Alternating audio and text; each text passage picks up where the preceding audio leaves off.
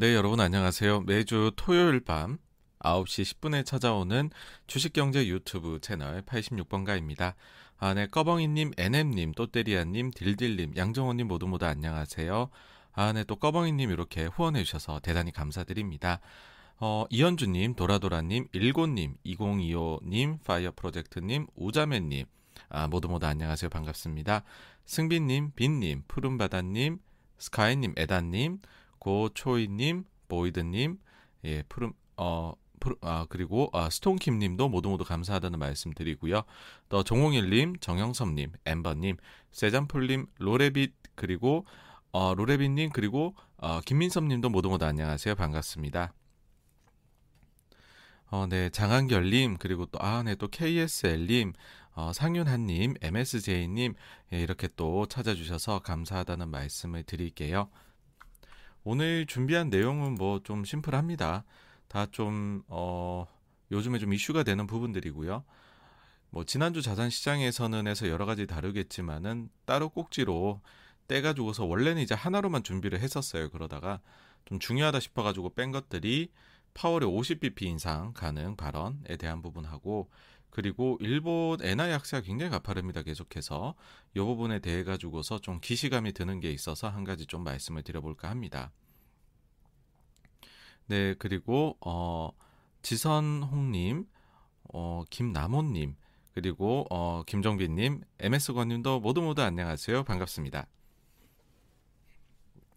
아, 네, MSJ님 이렇게 또 후원해 주셔서 감사하다는 말씀을 드립니다. 네, 감사합니다. 그러면은 저희 그 첫 번째 주제로 한번 시, 어, 넘어가서 시작을 해보도록 하겠습니다. 네, 첫 번째 주제는 지난주 자산 시장에서는 무슨 일이 있었냐입니다. 일단은 뭐 유럽 쪽으로 해가지고 홍콩 비롯해서 부활절로 휴장하는 시장들이 월요일에 있었고요. 에, 그리고 월요일에는 중국에서 주요한 경제 지표들이 나오는 날이었습니다. 그리고 화요일하고 에, 수요일에는 미국에서 주택 관련해 가지고서 좀 어, 데이터들이 몇 가지 나오는 날이었고요. 그 다음에 중국이 요즘 상황이 좋지가 않습니다. 그러다 보니까는 자꾸만 통화 완화 정책에 대한 시장의 기대감이 있는데 대표적인 게 LPI 금리 인하하지 않겠느냐라는 거였고 이게 수요일의 이슈였습니다. 다음으로 목요일에 뭐 미국 실업 관련된 데이터는 매주 나오고 있고 제일 중요한 거를 꼽으라면 아무래도 이 목요일에 있었던 제롬 파월 연준 의장의 IMF 패널 토론이었을 것입니다. 왜냐하면 여기에 22 어, 또 총재이기도 한 22 총재인 크리스틴 라가르드가 나와서 사실상 글로벌 통화정책 투톱이 나와가지고서 이야기를 펼치니 과연 무슨 얘기가 있을까라는 게 하나였고요. 또 하나는 어떤 게 있었냐면은 파월의 경우에 지금 5월달 5월 초에 있습니다. FOMC가 이날 이후부터는 어, 소위 말해서 그 침묵 기간에 들어갑니다. 그래가지고서 연준 위원들이 말을 못해요. 어떤 어떤 뭐 연준 위원들이 지난 한 2, 3주간 뻔질나게 나와가지고서 언론에다가 통화정책 어쩌고 저쩌고 이야기를 했잖아요. 그거 못합니다. 그냥 마지막 힌트를 얻고자 했던 거죠. 자 그리고 금요일에는 일본도 혹시나 물가가 좀 올라가지 않을까 소비자 물가 봐야 된다 였고 그리고 아직 일어난 건 아니지만 내일입니다. 이제 그 저희 그 구독자분들께서 보셔야 되는 게 내일 프랑스 대통령 선거가 있습니다. 이제 이 1차에서 과반수를 획득한 후보가 없었기 때문에 2차로 넘어갔고 결선 투표인데 이것도 생각보다는 조금 어, 이슈거리가 될 것 같습니다. 자, 그러면 일단 18일 월요일인데요. 그 주말 동안에 일론 머스크가 트위터에 대해 가지고 트위터에다가 트위터 인수 관련된 내용을 또 적었습니다. 야, 이거 진짜 진심으로 봐야 되나라는 생각이 어, 드는 부분이죠. 어떤 거였었냐 하면은 여기 보시면은 그 Love Me Tender라는 노래가 있잖아요. 그 노래를 이렇게 인용을 해놨습니다. 근데 다들 요거 이제 금융 쪽에 좀 관심 있는 분들은 알고 계시죠. 텐더 오퍼라는 단어가 공개 매수라는 단어거든요. 그러니까 Love Me Tender는 공개 매수를 염두에 두고서 쓴 단어다라고 뭐 99.99% 어, 그렇게 여길 수밖에 없는 이제 어, 트윗이었습니다. 그래서 뭐 이 부분은 뒤에 또 자세한 내용이 나오니까 말씀드릴게요. 금액까지 나옵니다. 자, 그 다음에는 이제 중국에서 데이터가 나왔는데 양극화가 좀 벌어지는 게 보였습니다. 가령 이제 산업 생산이나 고정자산 투자 GDP는 예상보다 잘 나왔어요. 그러니까 이거는 뭐냐 하면은 그 제조업이나 이런 쪽이라는 것이죠. 이쪽은 예상보다 괜찮았는데 소매 판매 쪽이 나빴다. 즉 서비스 쪽은 좋지가 않았다라는 걸 어, 보여주었습니다. 어, 그리고 사실 요 정도까지만 보는 게 일반적이에요. 중국에서 이제 지표 나오는 요 날에는 요게 동시에 나오는데 이때 보통 요 정도 지표만 보는 게 정상인데 이날 아주 그 평소에 잘 보이지 않던 지표에서 surprise가 하나 나왔습니다. 그게 뭐였냐 하면은 실업률입니다. 보통 이 중국의 실업률 데이터는요, 여러분 잘 보질 않아요. 왜냐하면 변동성이 낮아요. 미국 실업률 한번 보실게요, 여러분. 미국 실업률은요, 막 이렇게 낮게 돼 있다가 코로나 터지니까는 10% 중반까지 올라가 버려요. 그러고 나선 또 빠르게 떨어집니다. 그러니까 변동성이 굉장히 커요. 그러니까 데이터로서 이제 좀, 야, 이거 뭐, 앞으로 어떻게 되는 거야? 그러면 사람들이 지켜보는 거죠. 그런데 중국의 실업률은요, 코로나가 터지나 안 터지나 5% 내외에서 플러스 마이너스 1% 정도입니다. 그러니까 사람들이 보통 잘 보질 않아요. 근데 이게 왜 이번에 눈길을 사로잡았냐라고 하면 그래도 어쨌든 중국도 6%가 조금 넘어갔었어요. 코로나 터진 직후에는요. 그러고 나서는 내려와서 5% 어, 정도 수준에서 안정화가 됐었죠. 그런데 중국이 오미크론이 터지면서 계속해서 코로나가 늘어나고 봉쇄하는 지역이 늘어나기 시작을 했죠. 그러면서 갑자기 실업률이 중국 치고는 굉장히 빠르게 올라오고 있는 것입니다. 그래서 지난달에 어, 발표할 때 5.5까지 갑자기 5% 초반에서 5.5로 올라왔고 이번에 5.8로 올라왔습니다. 5.8이면은 그 전에 숫자들 보이시겠지만은 거의 코로나 초기 레벨입니다. 그래서 어, 중국 경기가 어, 굉장히 급냉하고 있는 모습이 보인다라는 것이죠. 그러니까 실업률이 늘어나면은 뭐 버는 돈이 없으니까 돈을 어떻게 쓰겠습니까? 그렇죠? 소매 판매가 예상이 마이너스 1.6으로 낮았음에도 불구하고 실제 발표치는 마이너스 3.5가 나왔거든요. 그래서 뭐 어찌저찌 PCI 검사 막 엄청나게 돌려가지고서 산업 현장은 좀 어떻게든 돌려보려고 노력한다 손 치더라도 소매 판매 못 다니니까요. 그 다음에 어, 중국의 서비스 업종 이쪽은 지금 데이터가 대단히 나쁠 가능성이 있어 보입니다. 그러니까는 이 데이터 나온 직후에 리커창 중국의 총리가 또 어, 이제 언론의 모습을 드러내서 이번에는 통화 통화에 대해서 원래 그 전에 강하게 얘기를 하셨잖아요. 이번에는 재정 지원을 약속을 크게 또 합니다. 자, 그 다음에 미국에서는 그 뭐 매중의 매조 가장 매 최고 매 에, 불라드가 나와 가지고서 75bp 언급을 합니다. 여러분 드디어 이제 75bp 언급들을 하기 시작을 합니다. 어, 기억하시겠지만 제가 기억하기에는 86번가에서 제일 먼저 얘기를 한 것 같아요.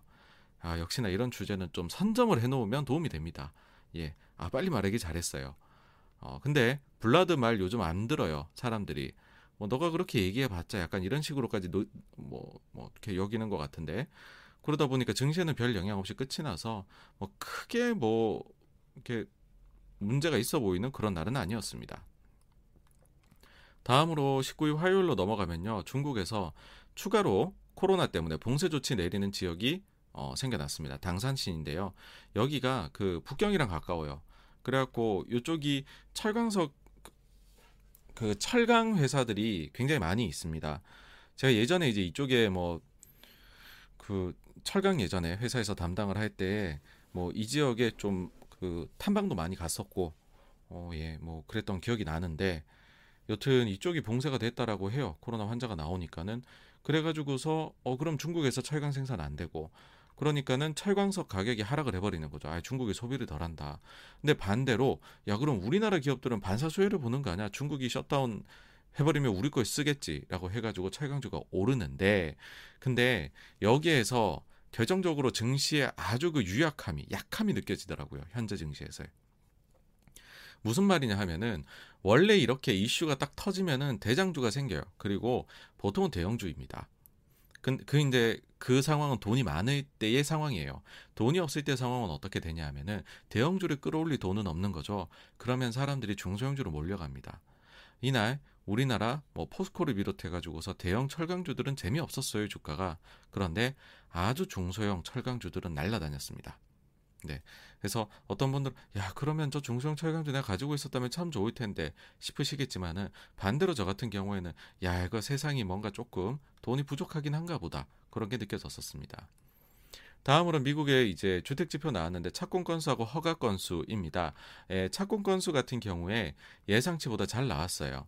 그래가지고서 뭐 전월 수정을 반영하더라도 하더라도 잘 나왔고 허가 건수 같은 경우에도 예상치 대비 잘 나왔습니다. 그래서 현재 미국의 주택 시장이 당면한 문제 제일 심각한 게 공급이 너무 부족하다라는 것이거든요.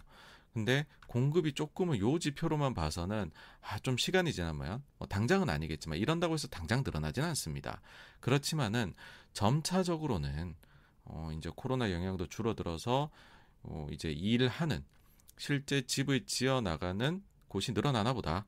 그래서 미국의 주택 시장이 진짜 너무너무 지금 핫하거든요. 그게 살짝은 내려올 수 있지 않을까. 언젠가는. 당장은 절대 아닙니다. 그 다음에 뭐 최대 이슈 중에 하나였겠죠. 지난주에 넷플릭스입니다. 넷플릭스가 실적을 발표를 했는데 주식이 와장창 난리가 났죠. 이날 시간에서 30% 폭락하고 끝났어요. 근데 다음날 증시에서 실제 35%가 폭락을 했고, 뭐그 다음날에도 빠지고 하여튼 뭐 아비규환입니다. 왜 그랬냐? 막 실적이나 이런 부분들은 그 오히려 예상치보다도 순이익은 잘 나왔습니다. 근데 문제는 10년 만에 가입자 감소를 발표를 했다라는 것이죠. 몇 만이냐면 20만 명이 감소를 했다라고 합니다. 근데 뭐 이제 넷플릭스 입장에서는 할 말이 있죠. 우리가 이제 러시아 쪽에 서비스를 끊으면서 거기서 가입자 70만이 빠진 것 때문이지 사실 이걸 제외하면 50만 명 플러스야라고 이야기를 하죠. 그런데 시장이 이제 예상했던 것 대비해서도 너무 부진했다라는 것이죠. 뭐냐면 시장의 예상은 250만 명의 증가를 예상을 했었습니다. 어, 이제 지역별로 나누면 이렇게 돼요. 북미에서는 9만, 그다음에 유럽, 중동, 아프리카에서는 95만, 라틴에서는 33만, 아시아에서는 120만 증가를 예상을 했었으나 근데 대부분의 지역에서는 오히려 감소가 나타났다라는 겁니다. 그러니까 러시아권은 유럽에 들어갔겠죠. 그러면은 유럽은 여기에 70만에 더하면은 40만 정도 증가입니다. 그렇죠? 그런데 어, 나머지 지역들은 러시아하고는 상관이 없잖아요. 사실 직접적인 이 70만 감소 같은 거하고는. 그런데도 적게 나왔고 아시아가 요번에 유일한 위안거리기는 해요. 109만이나 증가를 했으니까.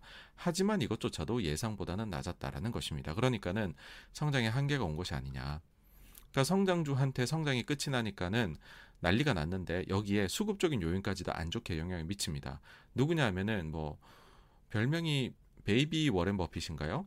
빌 에크만이 요번에 코로나 원래 되게 유명했다가 좀 명성이 내려오다가 코로나로 또 명성을 확 회복을 하신 분이잖아요. 왜 그러냐면은 코로나 때문에 이거 막 엄청나게 빠질 것 같다 얘기했었고 그걸 맞춰 가지고서 또 실제로 본인도 하방 배팅해서 돈을 번 걸로 그러고 난 이후에는 어, 이게 저점이다라고 해가지고 난 주식 산다 했는데 그게 진짜 저점이었죠. 그래서 빌라크만은 코로나가 낳은 스타 매니저라고 할 수 있습니다. 근데 여기 이분 같은 경우에 넷플릭스를 샀었어요. 그러니까 사실 넷플릭스가 이번 분기 실적 발표 말고 그 전 분기 실적 발표도 시장의 눈높이를 충족을 못 시키면서 그때도 많이 빠졌었습니다. 20% 폭락을 했었어요. 그래서 어, 주가가 400달러가 무너집니다. 그러니까 빌라크만이 이거를 대량으로 매수를 했었거든요. 근데 이번에 또 빠지니까는 그냥 눈물을 거 손절을 한 겁니다. 그래서 뭐 4억 달러 정도 어, 손실을 봤다라고 어, 나오더라고요. 어, 정확한 거야? 이거 자료가 공개돼야 알겠지만 말이죠. 그래서 어, 400달러 요때 산 겁니다. 요때 요때도 빡 빠졌는데 그러니까 여러분 사실 그래요. 700불 하던 게 500불 와서 실적 쇼크 내서 400불 깨지니까 산 거죠. 그랬는데 아이고 200불을 가니까는 손절을 다 하는 겁니다. 그래서 요 장기 그래프를 보시면은 2020년도 요때가 팬데믹이잖아요. 이때보다도 주가가 낮아졌습니다, 이제. 팬데믹 이전에 있었던 모든 숫자들보다 주가가 낮아요. 자, 그러면은 투자자들의 주요 우려를 한번 조금 더 우리가 들여다보자라는 것이죠. 경쟁 강도가 너무 높아지는 것 같다라는 것입니다. 이제는 아시잖아요. 넷플릭스뿐만이 아니라 애플 TV도 뭐 빠찡코 이런 거 잘 나왔고 그 다음에 뭐 아마존 프라임도 있고 우리나라는 쿠팡 플러스 같은 것도 있고 HBO라든지 너무 많아요. 디즈니 플러스도 있겠죠. 그러니까는 이런 것들도 봐야 되는데 이 OTT가 너무 볼 게 많다 보니까 어, 이 중에서는 뭐 좀뭐 뭐 그런 플레이 하시잖아요, 여러분들. 어, 한 몇 달 끊었다가 그다음 다시 가입해서 그 사이 못 본 거 쫙 몰아보고 이런 것들이 이제 OTT 하기 시작을 한다는 것이죠. 그래서 경쟁의 강도가 너무 높다라는 거 하고 그리고서는 어, 넷플릭스가 그동안의 성장을 이뤘던 시장들이 있어요. 선두주자로서 북미, 유럽, 라틴 이런 시장들이죠. 이런 시장들이 이제는 더 이상 OTT 자체가 성장하기 어려운 것이 아닌가라고 얘기를 하는 거죠. 그래서 선두주자였던 넷플릭스, 1위였던 넷플릭스가 이 시장은 이제는 그 마켓쉐어가 너무 높고 더 이상 추가 가입자를 모집하기 어려울 정도로 아주 성숙된 시장이 되어버렸다. 그래서 추가 유입이 못 나오는 것 아니냐. 이게 이제 주요 우려라고 할 수가 있습니다. 어, 넷플릭스에 투자하는요. 그리고 이제는 그 좀 더 넓게 봐가지고서 전체적인 장을 전체적인 증시를 넷플릭스 갖고서 어떻게 어떻게 좀 해석을 해볼까 하시는 분들 입장에서는 이런 쟁점이 있어요. 첫 번째로 넷플릭스라고 하면 대표적으로 코로나의 수혜주였잖아요. 영화관에 못 가니까 그리고 집에만 있어야 되니까 집에서 있으면 뭐 하냐? 그럼 드라마 보고 영화 보지 않느냐? 그게 대표 수혜주였다라는 것이죠. 근데 이게 리오프닝이 되면 얼마나 피해를 입을까라고 했는데 오이고 저기 넷플릭스 보니까는 실제 피해가 좀 나타난다라는 것이죠. 그 다음에 두 번째로 넷플릭스가 가격을 올렸어요. 어, 코로나 이후로 두 차례 가격을 인상을 해가지고서 코로나 이전 대비해서 20% 이상 올라갔습니다. 그러니까 요금제마다 조금씩 상이하기 때문에 이렇게 퉁쳐서 표현을 했어요. 자, 이거에 대해서 이런 저기 투자자들은 고민이 있는 거죠. 요즘에 인플레 이런 게 한창 이제 이슈잖아요. 그러니까 이렇게 가격을 계속 올렸을 때 도대체 고객들이 얼마만큼의 가격 인상까지 어 그 판매량 감소 없이 받아들일 수가 있을까? 이게 이제 인플레에 대한 얘기까지도 된다라는 것입니다. 근데 어 이게 이제 조금 스토리가 무너진 거죠. 그 다음에는 그 금융위기 이후로 지금까지 증시를 이끈 큰 테마들이 있습니다. 대표적인 게 뭐냐라고 하면은 구독 경제라는 것이죠. 구독 경제를 하게 되면 어 일회성으로 사는 것보다도 사람들이 연속해서 구매를 하기 때문에 이익의 안정성도 높고 그다음에 이거 자체가 이 서비스가 이 그 상품이 없어서는 안 되는 필수제라는 걸 증명하는 것이다. 그렇게도 이야기를 했습니다. 그래서 구독 서비스가 들어가 있는 회사들에 대해 가지고서 이건 또 이제 더 나아가서는 플랫폼 기업이야라고 이야기를 하면서 굉장히 우리가 프리미엄을 줬었죠. 근데 이 구독 경제 기업들도 경쟁이 과연 치열해지면 성장이 가능할까? 아까 말씀드렸던 이 부분입니다. 너무 많은 OTT의 경쟁자들이 나오고 있다라는 것이죠. 네. 그 다음에 이제 마지막으로 2번하고 연관이 되어 있는 것인데, 자, 이제 물가가 높아졌어요. 그러면은 이 서비스가 심지어 가격을 인상을 안 했다라고 하더라도 내 돈은 한정적이고 물가가 올라가가지고서 내가 살 수 있는 물건의 가짓수는 한정이 돼버리기 시작을 한다라는 것이죠. 그럼 사람들은 과연 어디에서부터 소비를 줄일 것인가? 그렇게 했었을 때 약한 고리들부터 굉장히 이제 그 어, 주식으로서는 매력을 잃어가게 될 것이다라고 사람들은 생각을 하는데 아, 물가가 높아지니까는 넷플릭스조차 끊어 이건 필수자 아니었어 했는데 뒤통수를 딱 맞았다라고 생각을 한 거죠. 여기에 대해 가지고서 이제 그 저 개인적으로 86번가에서 생각하는 거는 뭐냐 하면 사실 그래요, 여러분. 리오프닝이 된다고 해가지고서 구글 보다 친구들이 이제 만나야 된다고 나가면서 어, 나 reopening 됐으니까는 OTT 바로 끊어야지. 뭐 이렇게 생각해가지고 해지하는 건 아니겠죠. 그런데 시간이 조금 지나다 보면은 어, 나 이거 몇 번 안 보는 것 같은데 이 소비를 왜 하고 있지? 이런 생각하는 사람 분명히 나타날 수 있고 특히나 가격을 인상하고 막 그 계정 share가 안 되게 만들고 이런 것들이 점점 점점 어, 나 이거 좀 쉬어야겠어. 이 소비를 좀 줄여야겠어 이런 사람이 나타날 수 있다라는 것이죠. 그래서 당분간은 넷플릭스 입장에서는 소위 말해서 내실을 다지는 시기가 되지 않을까라고 일단 첫째로는 생각을 합니다. 그 다음에 두 번째는 이 정도의 가격 레벨에서 실제로 약간은 가격 저항이 나타나고 있는 거라고 봐야 된다. 그렇게 생각합니다. 어, 넷플릭스가 다른 서비스들 경쟁자에 대비해가지고서는 가격이 더 높은 게 사실이잖아요. 근데 1등인 업체가 계속해서 가격을 올리니까 심지어 우리나라의 티빙이나 이런 데들도 가격을 다 올려갔었잖아요. 그랬는데 어, 더 이상은 여기에서는 가격을 올리기보다는 다양한 어, 창의적인 요금제 만드는 게 어떠냐? 뭐 창의적이라고 해봤자 그날 바로 넷플릭스가 얘기했어요. 뭐냐 하면은 저렴이 요금제에다가 광고를 붙이겠다.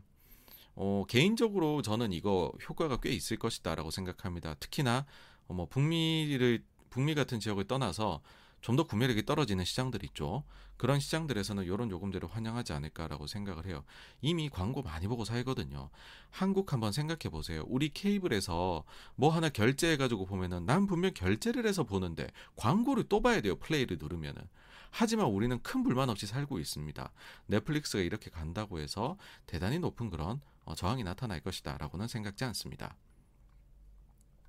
하지만은 저의 이런 생각들 이거를 이제는 이 회사에 대한 기대가 너무 꺾여 버렸잖아요. 시장에서 실망을 너무 크게 했고 수급이 굉장히 꼬입니다. 이런 식으로 매도가 나오게 되면 그래서 실제로 넷플릭스가 취하는 이런 행동들이 긍정적인 효과로 이어지는지를 후행적으로 숫자로 확인한 이후에서야 어, 본격적으로 주식을 사고 싶어 하지 않을까라고 생각을 합니다. 그리고 현실적으로는 어, 살림이 팍팍해지니까는 OTT 중에서 이제 진짜가 살아남는 경쟁이 시작될 것 같아요. 그러니까 몇몇 가지 구독은 끊어버리는 거죠. 물어보면은 정말 많은 OTT를 동시에 가입해서 여러분들 보고 계세요. 그런데 그 중에 끊고 싶어 하는 것들 얘기해 보면은 이게 한두 가지 정도는 아 내가 이거를 왜 꼭 봐야 되지 그런 좀 생각을 하시는 분들이 요즘 주변에 많이 나오시더라고요. 그래서 어, 몇 가지를 끊는다라는 것은 충분히 가능한 이야기이지 않을까라고 생각을 합니다.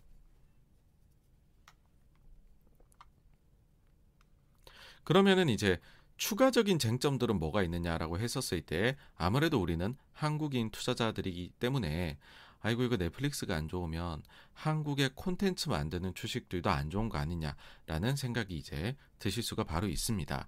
자 이제 다시 한번 구독자 증가표를 가볼게요. 넷플릭스가 다 마이너스가 떴어요. 유일한 플러스 시장이 아시아입니다. 물론 다른 많은 것들도 기여를 했겠지만은 아시아 쪽에서 콘텐츠 쪽에서의 어, 소위 말해 가지고서 가성비, 영향력 종합적으로 고려하면 한국만 한 게 없거든요.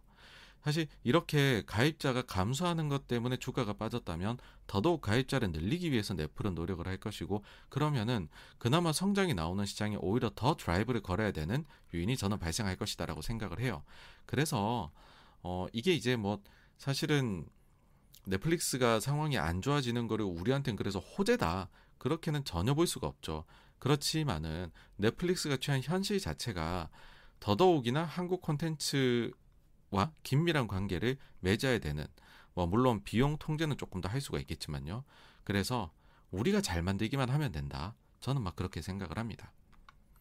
그리고 어 86번가에서 넷플릭스를 여러 번 영상을 다뤘었죠. 그 영상을 다룬 이유는 저는 이제 회계를 어, 중시 여기고 넷플릭스가 어, 회계 재무장부 제, 재무제표를 보면은 넷플릭스의 재무제표를 보면 다음 분기에 넷플릭스의 매출액이 얼마 정도 나올지가 거의 예상이 가능하다라고 말씀을 드렸었습니다.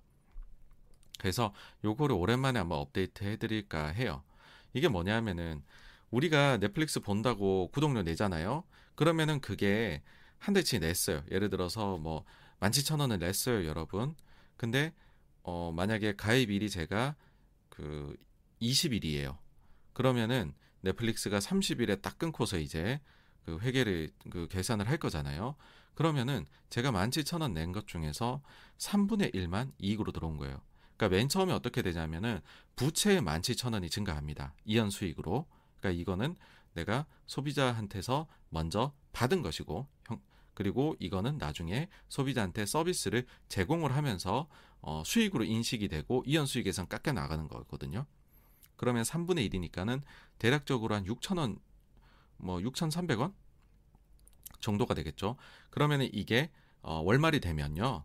어, 그 6,300원의 이연 수익이 그 없어지게 되고 줄어들게 되고요. 그러면 뭐 만 원 정도의 이연 수익만 남게 되겠죠. 대신에 6,300억 원은 어, 그 저기 넷플릭스의 수익으로 잡히게 됩니다. 그래서 이 이연 수익이 얼마나 남아 있느냐 이게 그 다음에 매출액에 끼치는 영향을 거의 이건 좀 correlation이 굉장히 높습니다. 이걸 봐야 되는데 보시면은 이게 매출액 성장률이고요. 전분기 대비해서요. 그 다음에 요거는 이연 수익의 성장률인데 한 분기를 후행을 시켜놓은 자료입니다.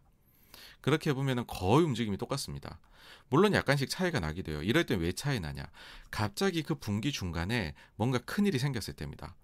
갑자기 블록버스터급의 에, 그 신작이 딱 나와갖고 갑자기 가입자가 늘어나는 것이죠. 그러면 매출액은 조금 뒤에 증가를 하게 되고 어, 이연, 그러니까 이연 수익하고 이 시차가 살짝 차이가 나게 되는 것이죠. 요때가 대표적인 게 뭐냐면 오징어 게임이 나왔었습니다. 그래서 그런 부분들 때문에 조금씩 차이가 나기는 하나 쭉 장기적으로 보면 거의 비슷하게 오는데 다음 분기에 어, 늘어날 예, 그러니까는 이번 분기 전 분기 대비해서 이번에 늘어난 이연 수익이 2.5%예요. 그러면은 다음 분기에 어 대충 이제 그 매출액이 전분 이번 분기 대비해서 2.5% 정도 증가하지 않을까. 이고 요 숫자가 그러면은 어 그 80억 어 달러 정도가 나오게 됩니다. 근데 요 숫자는 뭐 기묘하게도요. 현재 컨센서스하고 똑같더라고요. 그래서 사실 이게 기회가 바로 나오려면 시장이 굉장히 이거를 부정적으로 보고 있을 때는 또 이게 또 바로바로 또 반등을 V자로 해주기도 하는데 딱 시장의 예상만큼으로 일단은 현실이 걸려 있어요. 뭐 미래는 이걸 더 낮출지도 모르겠지만 조정을 할지도 모르겠지만 그래서 어, 어 넷플릭스는 딱 요 정도의 상황이다. 그러니까 시장은 숫자를 딱 예상을 한 만큼 재무 데이터 같은 것들은 다 그대로 나오고 있으나 가입자가 생각보다 많이 줄었고 향후의 성장성이 좀 의심을 받고 있다. 어, 그러니까 넷플릭스도 지금은 결론을 말씀드리자면 그걸 좀 대응하기 위해 가지고서 저렴한 요금제 플러스 광고 넣는 것까지도 이제 고려를 하고 있고 아마도 그 효과가 어떻게 나타나느냐에 따라 가지고서 넷플릭스의 향후 주가 흐름이 결정되지 않을까라고 생각한다. 이렇게 말씀을 드릴 수 있을 것 같습니다. 어, 그래서 이날 사실은 주식시장이 분위기가 좋았어요. 좋았었으나 시간 외에서 이제 완전히 망가졌죠. 넷플릭스 때문에. 자, 이제 20일 수요일로 가게 되면 이날 이제 그, 그 우대금리가 나오게 되는데 동결을 해버립니다. 어, 지금 중국이 보시면은 좀처럼 통화 완화책을 내지를 못하고 있어요. 원래 우리는 그렇게 생각을 했죠. 중국은 코로나를 비교적 잘 막아냈고, 그래서 서구 국가들만큼 돈을 흥청망청 쓰지 않았고, 그랬기 때문에 정책적인 여력이 대단히 많이 남아 있다. 그렇게 일반적으로도 여기고 있습니다. 그런데요, 시, 실상을 들여다보면 작년 여름부터 부동산 헝다 문제 터지면서 돈을 본격 풀기 시작을 했었고요. 이거 되게 빠르게 풀었습니다. 왜 빠르게 풀었느냐? 그 이유는 아니 미국의 연준을 보니까 2022년 초부터 긴축의 속도를 낼 것 같거든요. 그러니까는 야 아무리 우리가 좀 뭐 미국하고는 다른 경기 사이클을 탄다라고 할지라도 연준이 금리를 올리고 있는데 우리가 금리를 내리고 있는 건 좀 이상하지 않겠니? 그런 것이죠. 그래서 연준이 금리를 올리기 직전까지 우리가 쓰고 싶은 완화책을 화끈하게 미리 다 써버리자라는 것이죠. 그리고 실제로 그 완화책을 많이 썼어요. 네, 많이 썼습니다. 그러다 보니까는 지금에 와가지고서는 가령 예를 들어서 중국하고 미국하고 10년물 금리가 역전이 돼 있는 상황. 그러니까는 중국도 이미 어느 정도 여력들이 많이 소진을 했다. 이렇게 말씀드릴 수 있고 그러다 보니까는 그 전주에 MLF 금리도 안 내렸죠. 동결했죠. 지준율은 내렸는데 50bp 내릴 줄 알았는데 25bp밖에 안 내렸죠. 이번에 LPI도 내릴 거라고 보는 예상이 거의 대부분이었거든요. 근데 이것조차도 동결을 해버렸습니다. 그래서 어, 다시 한번 말씀드려야 될 것 같아요. 중국에서 뭔가 완화적인 정책적 기대는 가급적 하지 마십시오. 예. 다음으로 요즘에 이제 유럽 쪽 특히 이제 유럽의 통화 정책에 대해서 조금 제가 말씀을 안 드렸었었는데 별일이 없어 보였었습니다. 그런데 지난주에 쬐, 조금 별일이 생겼어요. 자, 별일 없이 끝났던 22회의 통화정책 회의. 그쵸? 그 전주에 어, 유럽에서 통화정책 회의가 있었는데 별로 뭔가 딱 예상한 대로 그냥 그냥 그냥 저냥 넘어갔다고 제가 지난주에 말씀을 드렸었습니다. 그런데 알고 보니까 이게 후폭풍이 있는 것 같다라는 겁니다. 1이라고 써놨죠. 요거 계속 뒤에 숫자 증가합니다. 라트비아 중앙은행 총재하고요. 독일의 분데스방크 총재가 이날 매파적인 발언을 합니다. 어떤 얘기를 했느냐. 2분기에 그 자산 매입 종료 가능성을 언급했고요. 그 다음에 7월에 금리 인상 가능성에 대해 가지고서 언급을 했습니다. 이거는 시장이 예상한 것보다 빠른 것입니다. 그리고 그 전주에 있었던 22 통화정책 회의의 내용보다도 매파적인 내용입니다. 그러니까 매파적인 이야기가 뭔가 20에서 나오기 시작했다는 것이죠. 이날 그리고 이제 그 미국의 주택 데이터가 또 나왔는데요. 보시면은 뭐 마이너스 2.7 예상이 마이너스 4.1인데 예상보다는 괜찮은 거 아니냐 하겠지만 전월치 수정된 게 있어서 거의 전월치 수준의 예, 기존 주택 판매가 나왔습니다. 그러니까 지금 미국의 주택 시장의 문제는 팔 집이 없어요. 거기다가 모기지 금리가 너무 빠르게 올라서 급등 이것 때문에 제가 어, 뭔가 이제 미국인이라면 부동산에 사기에 좀 부담되는 가격이기도 하고 게다가 집값 자체도 많이 올라가 있습니다. 그런 것들이 다 어, 미국 주택 시장이 좀 찬물이 그러니까는 매매에 찬물을 끼얹고 있는 거죠. 가격은 여전히 좋아요. 자, 그다음에 장 마감하고서 테슬라가 실적을 발표를 했는데 어, 이 얘기 굉장히 조심스럽긴 합니다만은 뭐 한번 해보겠습니다. 일단 흠잡을 것 없이 완벽한 실적이었어요. 그래서 시간에서 5% 이상 상승을 했죠. 실제로 어, 매출액이나 그 다음에 어, 그 주당 순이익, 그 다음에 마진율, 그리고 현금 흐름 모두 다 정말로 예상치보다 많이 좋았어요. 전부 다 좋았어요. 그런데 아주 조심스럽게요. 86번가에서는 테슬라의 마진율 개선이 어, 피크이지 않을까. 어, 그 가능성을 조심스럽게 한번 어, 던져보겠습니다. 그 테슬라의 IR 자료를 보시면은 나눠서 볼수 있는데 자동차 판매하고요. 그 다음에 자동차 어, 뭐 자동차 쪽은 리스는 판매라고 봐야 돼요. 그러니까는 판매하고 리스 해가지고서 자동차 쪽 매출. 그러니까 여기에는 이제 뭐 크레딧 판매라든지 아니면 기타 서비스 아니면은 태양광 관련된 부분들 그런 부분들은 제가 이제 제외를 하는 겁니다. 그러면은 비용도요 COGS도 automotive 관련해서 sales and lease 쪽으로 해서 GP를 구할 수가 있어요.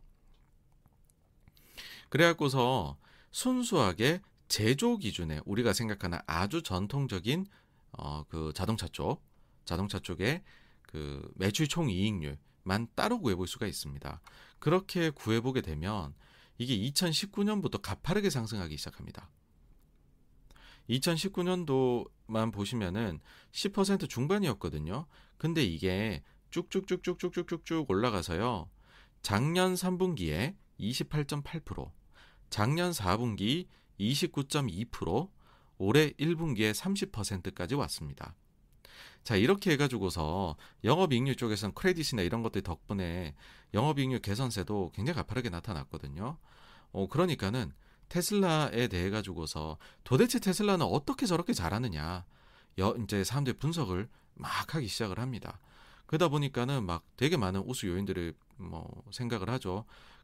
가령 예를 들어 가지고서 뭐 이렇게 그 모듈을 확 크게 묶어 가지고서 이거를 탁 찍어내 가지고 프레스로 찍어내는 거 그런 걸 통해 가지고서 공정 단계를 굉장히 줄여서 그래 가지고서 효율을 높였다. 뭐 이런 얘기도 한단 말이에요. 그러니까 테슬라가 질적으로 어떤 부분을 얼마나 잘하고 있느냐 그거를 사람들이 눈에 불을 켜고 찾고 있습니다. 음 근데 사실 이 제조 쪽은 아주 전통의 영역이다라고 저는 생각을 해요. 그렇기 때문에 과거하고 비교가 충분히 가능하다라고 기본적으로 생각을 합니다. 어, 이제 현대차가 가장 전성기를 누렸을 때가요, 여러분. 2011년도 4분기였습니다. 이때 당시에 현대자동차의 매출 총 이익률 GP 마진이 27.2%였어요. 지금의 현대차로는 상상이 안 가시죠? 이때는 27.2%였어요. 거의 테슬라 수준이었죠, 여러분.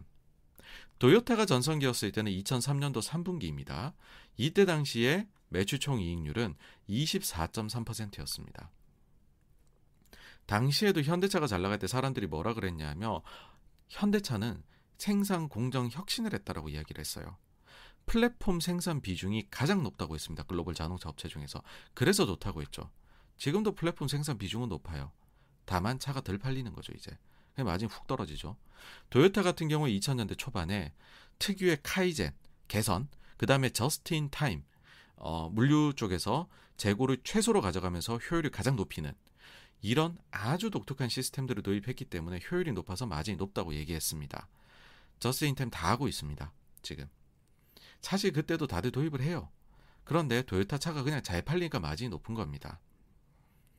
그래서 현재의 어, 테슬라의 경우에 사실 이때는 속도가 개선 속도가 굉장히 빨랐거든요. 근데 지금 보시면 이 개선 속도는 상당히 이제는 조금 그 상방에서 안정화되는 어, 모습을 보이고 있습니다. 그리고 저 개인적으로는 과거에 이 분야에서 가장 잘 나갔었던 회사들의 GP 마진하고 비교를 해보았을 때에 거의 뭐 그 수준에서 뭐 그 수준을 조금 넘어서는 수준. 전 사실 요거를 굉장히 중요하게 봤었습니다. 근데 어, 이때까지는 엄청나게 개선이 일어났죠. 그 다음 분기에는 개선이 일어나긴 했으나 그 폭이 많이 작아졌죠. 그리고 약간 그 폭이 커지기는 했었으나, 했으나 거의 지금은 상방에서는 30 내외 정도의 저는 뭐 안착하는 것이 아닐까. 그러면은 만약에 여러분들께서 어, 테슬라의 추가적인 GP 마진 개선을 예상을 하신다라고 한다면은 제가 볼 때는 한두 분기 정도는 한번 지켜보시는 게 어떨까라는 생각이 듭니다. 예. 왜냐하면 이건 제조의 영역이거든요. 그러니까 어쩔 수 없이 우리는 차를 만들려면 차체에 들어가는 부품도 사야 되고 타이어도 달아야 되고 핸드도 달아야 되고 시트도 달아야 되고 그러니까 기본적으로 들어가는 게 이게 이게 어마어마하게 그렇게 차이를 내기는 어렵습니다. 뭐 우리가 알고 있는 그런 뭐 서비스 어떤 기업들처럼 막 마진율 50% 60%막 뭐랄까요 뭐 반도체처럼 그렇게 변동이 확 있기는 어려운 산업입니다. 자동차는 중후장대하거든요. 물론 여기까지 제가 드린 이야기는 전부 다 전통의 자동차 제조 판매 영역입니다. 그러니까 지금 그 사실 테슬라의 미래라고 할 수 있는 부분은 자율주행 쪽이잖아요. 자율주행 쪽하고는 전혀 상관없는 얘기를 지금까지 드린 겁니다. 그래서 어, 전 늘 그렇게 주장을 합니다. 테슬라에 대해 가지고서 미래 가치를 보시려면 자율주행 얼마나 빨리, 로보택시 얼마나 빨리 되느냐, 그리고 얼마나 기술적으로 완벽하냐, 그 부분만을 보시라. 그 부분이 정말 거의 모든 거라고 할 수 있다 라고 이야기를 드립니다. 그 참고로 이렇게 마진이 왜 이렇게까지 좋아졌느냐라고 하면 어, 뭐 저희 채널에서 몇 번 말씀을 드린 적은 있는데 또 새로 들으시는 분이 계실 수 있으니까 한 번 더 말씀을 드릴게요. 원래 테슬라가 처음에 자동차 쪽에 들어올 때에는 전통의 자동차 부품 공급 업체들이 테슬라한테 부품 공급을 안 하려고 했어요. 망할지도 모르니까. 그래서 똑같은 부품이라도요. 뭐 나사 하나 주려고 해도 가격을 엄청나게 높여가지고서 제시를 했었습니다. 테슬라한테. 왜냐하면 너는 잘못하면 망할 수도 있고 내가 못 받을 수도 있으니 마진을 높게 받아서 그 사이에 돈다 챙기고 네가 부도가 나더라도 그래서 그 너한테서 받아야 될 그 매출 채권이 그러니까 어음이 부도가 나더라도 그 사이 벌어둔 돈으로 반가에 해버리면 돈이 남는다. 그래서 엄청나게 높은 가격을 요구를 합니다. 테슬라한테요. 근데 테슬라는 살아남았죠. 그 다음 지금은 굉장히 잘 나가죠. 그러니까 이제 반대의 일이 벌어지죠. 여러분들 자동차 업체를 조금만 보시면은 아주 익숙한 단어 있으실 건데요. 바로 CR입니다. 가격을 치는 거죠. 어, 부품 공급 업체들한테 협력사들한테 단가 후려치기를 하는 겁니다. 테슬라가 딱 반석에 올라온 이후부터는 그 과정이 굉장히 빠르게 거쳐 나갑니다. 그래가지고서 지금 마진이 굉장히 좋아졌고 어 이거는 솔직히 뭐 제가 어떤 어떤 회사들하고 말씀을 드리기는 어렵지만 국내에서 테슬라 쪽에 납품을 많이 한다고 하는 그 우리나라 자동차 부품 업체들의 마진율 변화를 한번 보십시오. 2018년부터 19년, 20년, 21년 오면서 마진 변화가 어떻게 되는지를 보시면은 뭐 전 충분히 이해가 되실 거다라고 생각합니다. 그래서 뭐 이날은 넷플릭스 때문에 나스닥은 빠졌고 다운은 괜찮았습니다. 자, 다음으로 이제 21일 목요일인데요. 네이버에서 드디어 SM 인수전 불참 공시를 냅니다. 이게 2021년 5월 27일부터 나왔더라고요. 거의 1년 동안 계속해서 공시를 냈었고 이제 네이버는 공식적으로 SM 인수전에서는 발을 뺐다. 그렇게 예, 보시면 됩니다. 참고로 남아 있는 뭐 대부분이 지금 카카오로 이야기하고 있는데 어쨌든 뭐 그렇다고 해서 CJ ENM이 네이버처럼 이렇게 이제 뭐 불참 공시를 낸 건 아니거든요. 어, 일정을 한번 다시 알람을 드리면은 ENM의 경우에 다음 공시 예정일이 5월 25일이고요. 카카오는 7월 14일입니다. 어, 오늘은 뭐 다른 내용들이 많기 때문에 엔터를 좀 줄여 엔터 파트는 없앴는데 여기에 이제 엮어서 엔터 하나만 말씀드리자면 어, 에스파가 과거 블랙핑크 나갔었던 코첼라에 참석한다는 예, 소식이 들려왔고 그럼 좀 북미 쪽에 진출하기 용이해지죠 이러면 그리고 미공개곡을 발표한다고 이야기를 하는 걸 보니 그리고 최근에 에스파 멤버들 어, 머리 색깔 보면 염색을 다 했어요. 그러니까는 곧 컴백을 한다 이렇게 보시면 될 것 같습니다. 다음으로는 네이버가 실적을 발표했는데요. 예상 대비해서 부진한 실적을 냈습니다. 그래서 주가도 부진했습니다. 뭐 이유는 한 가지죠. 비용이 계속 많이 늘어나고 있다. 그런데 매출액은 비용이 늘어나는 속도를 따라잡지 못하고 있다. 네이버하고 카카오가 작년부터 주가가 안 좋은 이유는 결국에는 영업 비용이 너무 급증했다는 거고 그 주요 요인 중에 하나는 인건비 증가입니다. 그러니까 뭐 제가 연초에도 86번가에서 몇 가지 키워드 말씀드릴 때 인건비가 너무 늘어나는 업종에 대해 갖고선 시장이 싫어할 것이다 말씀드렸잖아요. 사실 지금 우리나라 플랫폼 기업들이 대표적으로 그 안 좋은 기간에 구간에 들어가 있긴 합니다. 다만 작년 하반기부터 크게 증가를 한 부분들이 있습니다. 카카오는 뭐 YOY로 영업 비용 쪽에 막 60%씩 증가를 했거든요. 그래서 일단은 영업 비용의 증가의 기저가 굉장히 높습니다. 그 하반기에. 그래서 그보다도 뭐 그럼에도 불구하고 계속 증가를 할 수도 있어요, 세상이. 근데 일단은 베이스가 높은 효과 자체는 이거에 안 좋은 영향 자체는 하반기가 되면 가면 하반기로 가면 갈수록 이제는 점점 사라져 가겠죠. 그래서 그때부터 얼마나 탑라인 매출액 쪽을 늘릴 수 있느냐 그게 네이버 카카오한테는 진검승부 영역일 것이다라고 생각을 합니다. 다음으로 우리나라 이제 NH투자증권의 실적을 발표를 했는데 뭐 좀 부진한 실적이 나왔습니다. 결국에 금리가 올라가게 되면 증권사들 실적이 좋기는요 여러분 어려워요. 그래서 2분기도 지금은 또 금리가 빠르게 올라가고 있지 않습니까? 최근 4월 달에 어, 증권사들은 계속해서 리스크 관리에 아주 신경을 써야 되지 않을까 생각합니다. 다음으로 어, 유럽 쪽 예. 유럽 쪽 별일 없이 끝난 것 같았던 유럽의 통화정책 회의 하지만 후폭풍이 있다. 2탄인데 이제는 벨기에 중앙은행 총재, 그다음에 20의 부총재조차도 매파적인 발언을 냅니다. 뭐냐면 7월부터 금리 인상 똑같은 얘기 하죠. 분데스방크하고 그다음에 연내에 플러스 금리를 봐야 된다.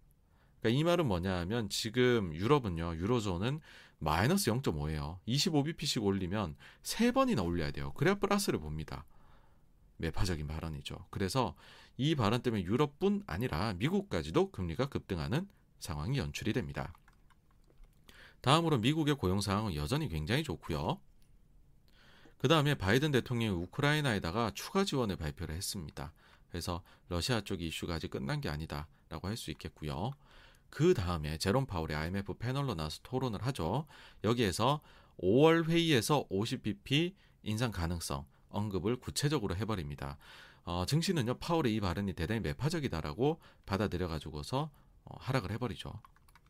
여기에 대한 더 구체적인 거는 두 번째 꼭지에서 훨씬 자세하게 말씀드릴게요. 자 이제 파월의 발언이 애지간히도 매파적이었나 봅니다. 그러니까는 노무라 증권이 질러요.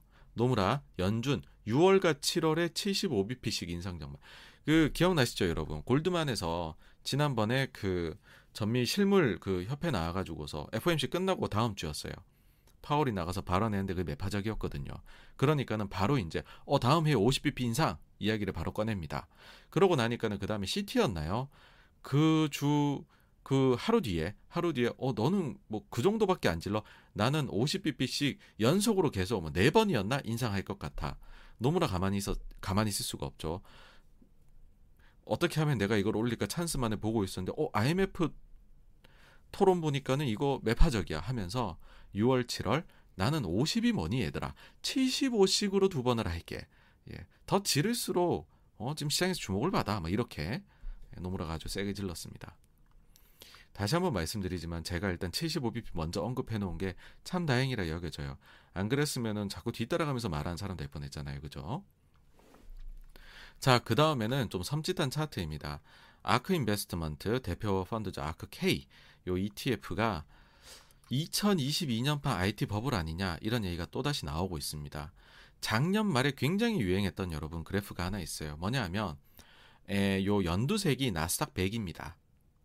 나스닥 100 차트인데 이게 언제적이냐 하면 과거 1993년부터 2003년까지의 주가 흐름이에요. 그럼 뭐가 들어오느냐? IT 버블이 들어오죠, 여러분. 쫙 급등을 하죠, 그쵸? 그러고 나서 IT 버블이 딱 터지고 또로로로록 다 내려왔었어요. 근데 아크 K 펀드가 ETF가 쫙 거의 궤적이 비슷해요. 이때 당시에 어 저기 어, IT 버블 당시에 나스닥 100하고요. 쫙 올라가서는 거의 피크가 비슷한 상황에서 내려오기 시작을 해서 여기였거든요. 요게 작년 말 상황이었습니다. 그래가지고서 에이 설마 이렇게 갈까? 그래도 뭐 이렇게 좀 가지 않을까? 사람들이 그랬거든요. 어떻게 되었느냐? 4월 21일 기준입니다. 똑같은 궤적으로 떨어지고 있어요, 지금. 근데 이게 여러분들 무서운 거는 뭐냐 하면은 자, 연두색을 보시면은 그러면 요 가격에서 저점까지 일단은 시간이 또한 2년은 더 가야 되죠. 그리고 요 가격에서도 거의 절반 가까이 하락이 추가로 만약 요 가격에 샀다 하더라도 절반 가까이의 추가 하락이 어, 리스크가 있다라는 것이죠. 그러니까는 굉장히 무서운 차트입니다. 똑같이 간다면은요. 다음으로 미국에서 일론 머스크 테슬라 주식 담보 대출을 받아서 트위터에 인수 자금을 마련했다라는 이야기입니다. 자, 보시면은 트위터 인수자금 57조 원 대출을 받았다. 이게 무슨 얘기냐 하면은 이게 공시를 하게 돼 있어요. 여러분들 트위터에 애드가 들어가서 보시면은 공시가 나와 있는데 총 465억 달러를 준비했다라고 어, 머스크가 이야기를 합니다. 그 중에서 내 돈이 있고 남의 돈이 있을 거죠. 빌린 돈. 내 돈 210억 달러 내겠다. 근데 이 자금의 출처는 뭔지는 안 알려져 있어요. 그러니까 본인의 현금인지 향후에 이만큼의 현금을 어떤 식으로든 마련하겠다라는 것인지에 대해서는 그냥 이거는 내가 알아서 마련할 수 있다. 자기 자본 210억 달러 적어놨고 은행 차입금이 있습니다. 모건 스탠리를 비롯해 가지고 총 12개 은행들한테서 돈을 빌린다. 그럴 계획이다라는 것이고 금액은 255억 달러다라고 하고요. 이 중에서 테슬라 주식 125억 달러가 담보로 들어간다. 그러니까 은행에서 돈 빌리려면 뭐, 뭐 신용대출이라 하고 아무리 머스크라도 255억 달러를 여러분 신용대출로 빌릴 수는 없을 거잖아요. 그죠? 담보대출 해야 되는데 그 담보는 뭐 제일 많이 갖고 있는 게 일론 머스크가 주식이고 주식 가치고 그러니까 테슬라를 담보로 제시를 한 거죠. 그러니까는 125억 달러를 담보로 이제 제시를 했고 이거는 뭐 지금 현재 머스크가 가지고 있는 테슬라 주식 가치의 10분의 1도 안 됩니다. 그래서 충분히 가능한 숫자이다.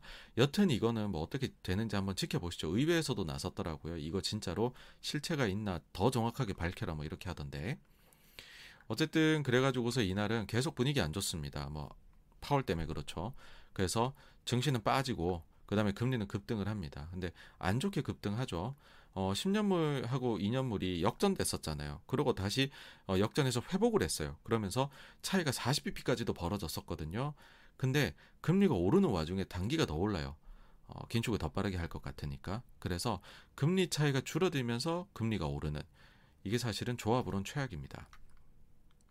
20일 금요일 날에 우리나라 은행주들이 실적 나왔는데 주요 은행들 다들 우수한 실적을 발표를 했습니다. 어, 대표적인 어, 실적 surprise의 요인은 역시나 이자, 이자 예대 마, 예대 마진이 이제 예상보다도 더 잘 나온 거죠. 그래서 금리 인상의 수혜를 톡톡히 누려왔다. 다음으로 이제 우리 그러니까 사실 거의 뭐 유일한 영역입니다. 지금 실적이 잘 나오는 다음으로 우리나라 자동차는 모비스가 대표적으로 여전한 운송비 부담 때문에 예상보다 23%나 하회하는 실적을 발표했지만 뭐 이게 이제 운송비 부담이 피크이지 않겠냐라는 생각에 주식은 이날 살짝 반등했습니다. 위안은 사실 뭐 사이즈가 작기는 하지만은 뭐 영업이익이 예상보다 많이 잘 나왔고요. 근데 요거는 좀 그좀 그 많이들 이게 리킹이 됐었던 느낌이 듭니다. 그 다음에 현대건설의 경우에는 예상치를 하회를 했습니다. 건설주들이 좀 대부분 비슷한 모습을 보이지 않을까라는 생각이 드네요. 다음으로 일본의 소비자 물가가 나왔는데 어, 예상만큼 나왔어요. 전년 동기 대비 1.2%, 근원 소비자 물가도 전년 동기 대비 0.8%. 자, 근데 다음 달 숫자부터가 여러분 이제 관심 있게 보셔야 됩니다. 뭐냐 하면 바로 다음 달부터 통신비 인하의 기저 효과가 사라집니다. 그래서 일본에서도 드디어 소비자 물가가 꽤 오르는 거 여러분들 보시게 될 겁니다. 그 다음에 중국 계속 빠져요. 돈 풀 것 같은데 안 푸니까 계속 빠지거든요. 그러니까는 중국에서 내셔널 팀 국가대가 어, 출동을 합니다. 이번에는 어, 중국의 국가대뿐만 아니라 민간의 펀드도 좀 동원한 걸로 얘기가 되고 있습니다. 어, 그래가지고서 어, 어, 저기 돈으로 겨우 막아내요 증시를 겨우 상승으로 마감을 합니다. 근데 국가대가 출동하고 난 이후에 증시가 좋았던 경우와 나빴던 경우를 이렇게 체크를 해보면 나빴던 경우가 훨씬 많았었어 가지고 국가대가 그 bottom fishing의 강자는 아닙니다, 여러분. 자, 그 다음으로 유럽 쪽 중앙은행 얘기 또 드릴게요. 이제 3탄 마지막인데, 이제는 오스트리아 중앙은행 총재까지도 이야기합니다. 현재 자산 매입, 가능한 한 빨리 끝내야 된다. 이거 똑같습니다. 이거의 함의는 2분기 내로 끝내고, 6월 회의 때 종료 결정하고, 3분기에 7월에 금리 올리자 이겁니다. 그러니까는 크리스틴 라가르드 22 어, 그 총재가 드디어 열받아서 말 한마디 합니다. 보시죠. 라가르드가 22 정책위원들한테 비판과 누출, 정보 누출인 거죠. 회의 내용. 자제하라라고 이야기를 합니다. 자, 여기에서 우리가 느낄 수 있는 건 뭐냐면 스토리 한번 써보겠습니다. 저희 뇌피셜입니다. 지난 회의가 싱겁게 끝났다라고 일반적으로 알려졌었어요. 근데 이게 내 세부 내용을 보면 부글부글 속이 끓었던 유럽 중앙은행 위원들 매파들이 엄청나게 많았던 것 같아요.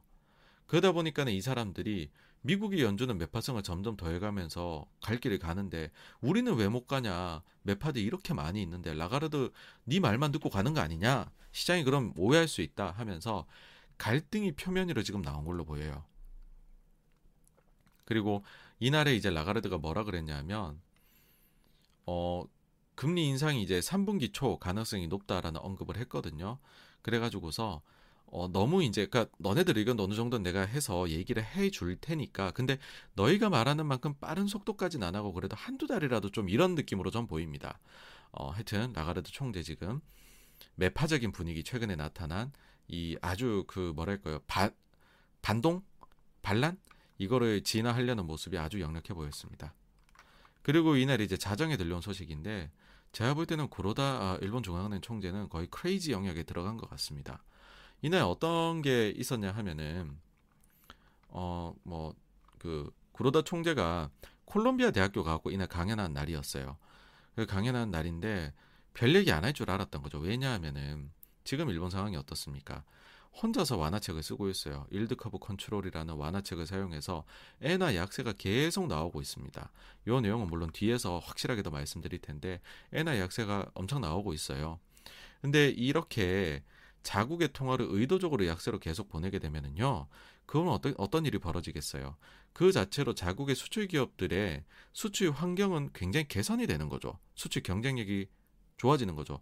우리도 그랬잖아요. IMF 때 환율이 워낙 약세가 엄청나게 일어나니까 우리나라 수출 기업들이 굉장히 갑자기 좋아졌었잖아요. 마찬가지 상황이 지금 일본이 어, 겪고 있는 거죠. 우리는 이거를 이제 좀 더 고급스럽게 자국 수출 기업에 보조금을 주는 행태이다라고 표현을 합니다. 그러면은 주변의 수출 경쟁국들은요, 이걸 민감하게 반응할 수밖에 없어요. 싫어한다는 거예요.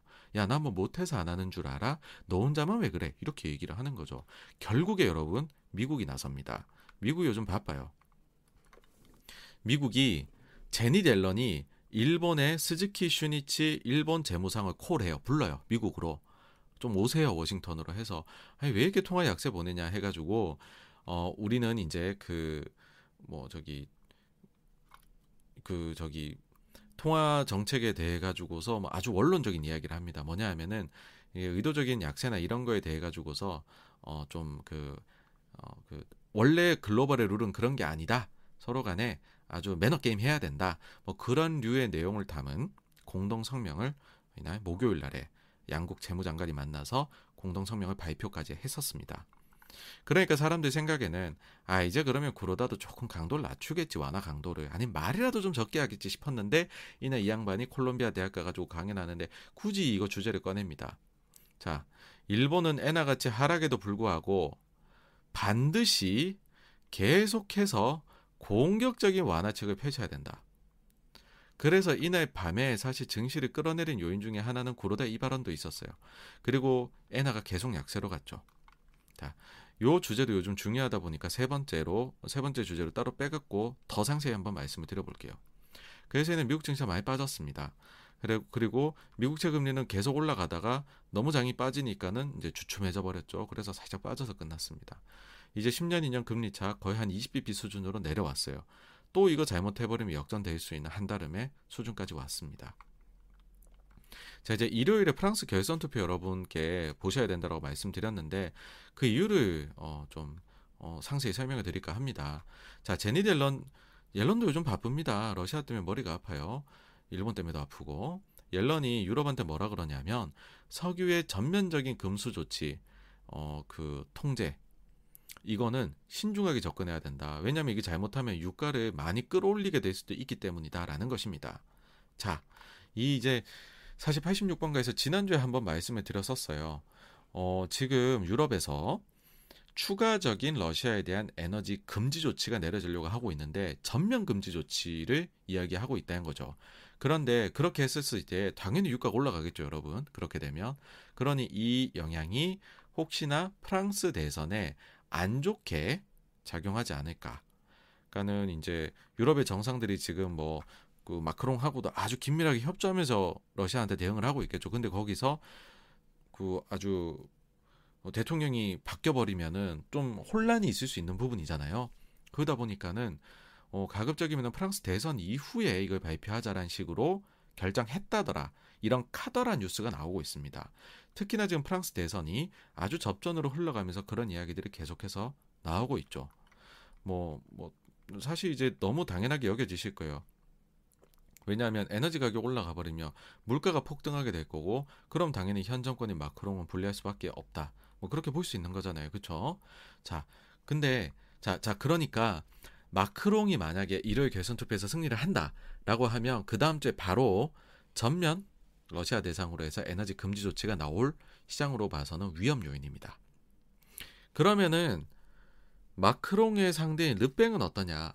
만약에 르뱅이 마크롱처럼 러시아에 대해 가지고서 아주 강력한 조치를 매기려고 하, 드는 그런 후보다라고 하면 사실 이거를 뭐 저희가 이렇게 뭐 이럴 거예요 저럴 거예요 나눠서 생각할 필요 자체도 없죠. 근데 르팽이 조금 독특해요. 르팽의 이 당 자체가 대출을 받은 게 있는데 이게 내역을 보니까는 러시아에서 그 러시아의 은행으로부터 대출을 받아갖고 당을 운영을 해오고 있었던 겁니다. 근데 그것도 이 러시아의 은행이 뭐 다른 메이저 뱅크가 아니라 흔히들 돈 세탁으로 유명한 은행이다라고 해요. 이 정보는 미국으로부터 흘러갔다라는 썰이 굉장히 유력합니다. 그래서 이 스캔들이 터지고부터 르팽이 지금 굉장히 곤혹을 치르고 있어요. 그리고 르펜 같은 경우에는 물가 안정을 굉장히 강조를 하고 있습니다. 당연하겠죠. 차별화를 보여야 되니까는. 그래서 이 둘을 종합해 보시면 러시아랑 뭔가 커넥션이 있고 물가를 안정화시켜야 된다고 이야기를 한다. 자, 유럽이 만약에 전면 금지 조치하자 그러면 르팽은 반대를 할 수도 있, 있는 그런 모습이 현재까지 보입니다. 그래서 만약에 르팽이 된다면은 물가 안정 쪽 그 전면 금지 조치는 조금 더 어, 이, 저기, 논의가 유럽 내에서 있을 것 같지만, 만약 마크롱이 된다면 바로 나올 수도 있다. 그걸 한번 보셔야 된다. 말씀드리고 싶습니다. 물론요, 러시아가 만만한 국가가 아닙니다, 여러분. 무슨 말이냐면, 이렇게 마크롱이 유럽하고 협의해가지고 전면 금지 조치를 내려도요, 현실적으로 러시아 완유가 완전히 막히는 건 아닙니다. 뭐, 그래도 사실 이런 조치 나오면 육간 팍 튀겠죠. 완전히 막히진 않아요. 원래 러시아가 일평균으로요 한 600만 배럴 정도를 글로벌 시장에 수출을 하고 있습니다. 근데 지금 그럼 그게 다 막혔냐면 그러지가 않아요. 요게 보시면은 그 각각 원유별로 원산지 이제 어디에서 왔느냐 이거를 이제 나눠 놓은 건데 파란색이 3월이고 빨간색이 4월입니다. 근데 4월에 보시면 언노운 정체불명이 갑자기 한 일평균 70만 배럴로 늘어요. 이 킹리어 가심이 늘죠, 여러분. 이거 러시아 할 거잖아요, 그죠? 그 다음에 네덜란드, 에스토니아, 루마니아, 그리스, 뭐 별별 국가들이 다 갑자기 늘어요, 여러분들. 이거 지금 이제 뭐라고 특히 이제 네덜란드가 많이 늘었는데 요즘에 보면은 유럽의 그 해상에서 원유 석기를 한대요. 그러니까 러시아산 원유 사오고 그 다음에 뭐 그 저기 북해 유전에 있는 거 갖고 와가지고서는 둘을 바다 한가운데서 섞고 있는 거죠. 그래갖고서 어 북해 유전 비중 51로 하고 러시아를 49로 하면 북해 유전이 북해가 이제 원산지가 되는 거죠. 이런 식으로 좀 택가리를 하고 있어요. 그래가지고서 600만이 완전히 사라지진 않을 겁니다. 그렇지만 여기 이제 숫자들도 다 합쳐서 보시면은 대충 한 150만 정도가 그래도 어떻게든 지금 러시아가 뭐 원산지 가리를 하든 뭘 하든 해가지고서 지금 시장에 그래도 수출 시장에 내놓고 있는 부분이거든요. 근데 많아봤자 한 200이지 않을까. 그러니까 600만에서 만약 전면 금지 조치가 내려진다라고 하면 상당히 원유 시장에는 타격이 있을 수밖에 없다. 그렇게 정리해드리고 싶습니다. 자 이제 그러면 미국 제 10년물 쪽을 보시면은 너무 올라요 사실 이 정말 지붕 뚫고 하이킥인데 2.9까지 넘어섰습니다. 사실 이제 과거 수준에 보면은 3 2.9에서 3 내외, 그러니까 2.8에서 3 내외 정도에서 굉장히 강한 매물대 벽이 있어요. 그래서 여기서 빠르게 쫙 간다 이렇게 보기는 좀 어렵다라고 기본적으로 생각을 합니다. 그래서 저는 이제 어, 이 정도 수준에서는 일단 숨고르기를 좀 하지 않을까. 추가적으로 뭐 너무 높은 CPI나 뭐 그런 게 나오면은 좀 연준이 대응을 하겠다. 추가적으로 매파성을 더 길러서 근데 한 요 정도에서 일단 안착하지 않을까 생각하는데 하도 뭐 지금 원스톱으로 논스톱으로 계속 가서 놀랍긴 합니다. 어 그리고 다음 주에는 좀 주목해 보셔야 되는 게 미국 제 신유물 시장에서 하나가 있는데 뭐냐면 2.9일이에요. 금리가 계속 올라갔다. 우리 올라갔다만 생각을 하죠. 아, 그래봤자 저금리잖아. 뭐 이런 생각할 수 있어요. 근데 앞자리가 2에서 3으로 바뀌게 되면 아마 언론들이 대서특필을 하지 않을까라는 생각이 듭니다. 그리고 갖가지 안 좋은 얘기들을 쏟아내겠죠. 그래서 제 생각에 3을 한번 타치를 하면 오버슈팅이 잠깐 나올 수도 있다고 생각을 해요. 어, 금리가. 근데 지금 여러 이제 채권적 보고서들 보면은 기다리고 있는 것 같아요. 3 넘어가서 특히 한 3.1을 넘어가게 된다 그러면은 미국 채 강력하게 사야 되는 시기 아니냐. 그때를 기다리고 있다. 뭐 주식으로 치면 bottom fishing이죠. 그런 이야기도 있기 때문에 overshooting 빵 나오면은 그때는 아마 매수가 좀 강하게 들어오지 않을까. 근데 어쨌든 우리가 소위 말해서 round number라 그래요. 1에서 2 바뀔 때 사람들이 인식이 바뀌고 2에서 3으로 바뀔 때 사실 2.99에서 3.01이 되는 것보다 2.9에서 2.99 되는 게 더 많이 오른 거예요. 그렇지만 우리는 앞자리가 바뀌는 거 그런 거에 더 민감하게 인간은 반응할 수밖에 없다는 거죠. 그래서 3이 한번 뜨게 되면 또 한 차례 출렁임이 있을 것 같다 생각합니다. 그 다음에 이제 그 연준이 왜 이렇게 매파성을 가지느냐 향후에 기대 인플레가 너무 높아졌다라고 말씀을 드렸고 그건 어디서 판단하느냐 그러면은 5년 5년 미국의 기대 인플레이션 수치를 보시라라고 말씀드렸죠. 그리고 이 5년 5년 기대 인플레가 2.2에서 2.3 정도면 잘 머물러 있다. 그건 정상 범위다. 근데 그걸 넘어가게 되면 그러면은 미국 입장에서 연준 입장에서는 그 심리를 죽여버리기 위해서 굉장히 매파적인 노력을 기울일 것이다 라고 말씀을 드렸습니다. 목요일 날에 이게 2.67까지 올라가요, 여러분. 이제 2.3이 문제가 아닙니다. 2.67까지 치솟아요. 근데 금요일 날에 주가하고 다 떨어지니까 어, 겨우 좀 내려서 2.59로 마감했습니다. 여전히 높습니다. 이거 보이시죠, 여기. 지금 이렇게 돼 있거든요. 그래서 어, 이게 좀 높은 수준이다. 요게 어, 적절한 레벨로 내려올 때까지 연준의 매파성은 꺾이지 않을 것이다라고 개인적으로 생각합니다. 다음으로 중고차 지수인데요. 뭐 메나임 인덱스 지난 사실 CPI가 내려 예상보다 낮게 나온 거 메나임 그 중고차 지수가 굉장히 큰 역할을 했었잖아요. 이 메나임 인덱스는 한 달에 두 번 냅니다. 반월치 갖고 내고 그다음에 온월치 갖고 내거든요. 4월 상반한 데이터가 이번 주에 나왔는데 보니까 또 1% 추가 하락을 했어요. 근데 이제는 조금 독특함이 있습니다. 뭐냐면 미국은 자료를 발표를 할 때 계절 조정치 자료 이런 것들을 많이 발표를 해요. 그래서 이것도 이제 계절 조정치를 반영을 하면 마이너스 1%인데 순수하게 데이터 나온 것만 갖고 비교를 해보면 플러스 3%라는 거예요.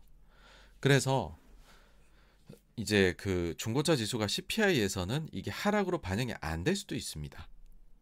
그러니까 요 점은 사실 그 전달에 나왔던 3월달 숫자에서도 나타난 현상인데 어, 계절 조정치를 적용하면 하락이 나오고 계절 조정치를 적용하지 않으면은 보합인가 그랬어요. 근데 그게 이제 차이가 더 커진 거거든요. 그래서 이 계절 조정치가 얼마나 여기도 맞을지 이것도 나중에 한 번에 수정도 하거든요. 그래서 중고차 시장도 계속 떨어질 것이다라고 생각하기에는 일단 한번 지켜보자. 라고 저는 생각해야 어, 되지 않을까 그렇게 보고 있습니다. 다음으로 유가 같은 경우에는 좀 내려왔습니다. 그렇지만 여전히 50일선에 상회하고 있습니다. 그래서 모멘텀은 여전히 상방을 가도 전혀 무리가 없는 그런 모멘텀을 유지를 하고 있습니다. 키는 일요일에 있을 프랑스 결선 투표 그, 이후, 그 이후에 대러 어, 러시아 대상 전면 제재가 나올지 그걸 봐야 된다. 그렇게 말씀드리고 싶고요. 어, 그다음에 공급망 문제 같은 경우에는 이제 어, SCFI 지수 같은 경우에는 운임 지수는 계속해서 내려오고 있습니다. 미국의 서방 적체는 쫙 내려왔다가 최근에 이렇게 올라오고는 있어요. 근데 뭐 저기 문제 있는 수준은 아닙니다. 다음으로 글로벌 단기 자금 시장은 별일 없습니다. 자, 다음으로 어, 코로나, 코로나인데 뭐 우리나라는 지금 뭐 내려오고 있죠. 그 다음에 중국 보면 뭐 다들 이제 다른 나라는 안 보고 중국만 보는 건데 중국을 보시게 되면은 뭐 좀 확진자가 내려온 듯 하다가 오늘 또 보니까 숫자가 또 올라갔더라고요. 그래서 일단은 요게 좀 좀 더 봐야 된다. 안정화되는지 아닌지는 어 특히나 이제 보시면은 이젠 다른 도시들 뭐 당산도 나왔고 베이징도 예, 오늘 뭐 지금 그 얘기가 나왔죠. 그러면서 다른 도시들의 lockdown이 신규로 지금 나타나고 있기 때문에 좀 봐야 된다. 사실 뭐 베이징 같은 경우는 당산하고 가까워요. 그래서 당산이 봉쇄된다는 거는 뭐 사람 한두 명 여기에 또 확진자가 흘러 들어가게 되면 여기도 lockdown 가능성이 있다는 거거든요. 특히나 베이징은 이게 뭐 정치적으로 너무 중요한 곳이기 때문에 경제적인 영향은 없을 수 있겠지만 중국 공산당 입장에서는 상해보다 더 신경을 쓰고 있는 지역이다. 그렇게 보셔야 할 것 같습니다. 자.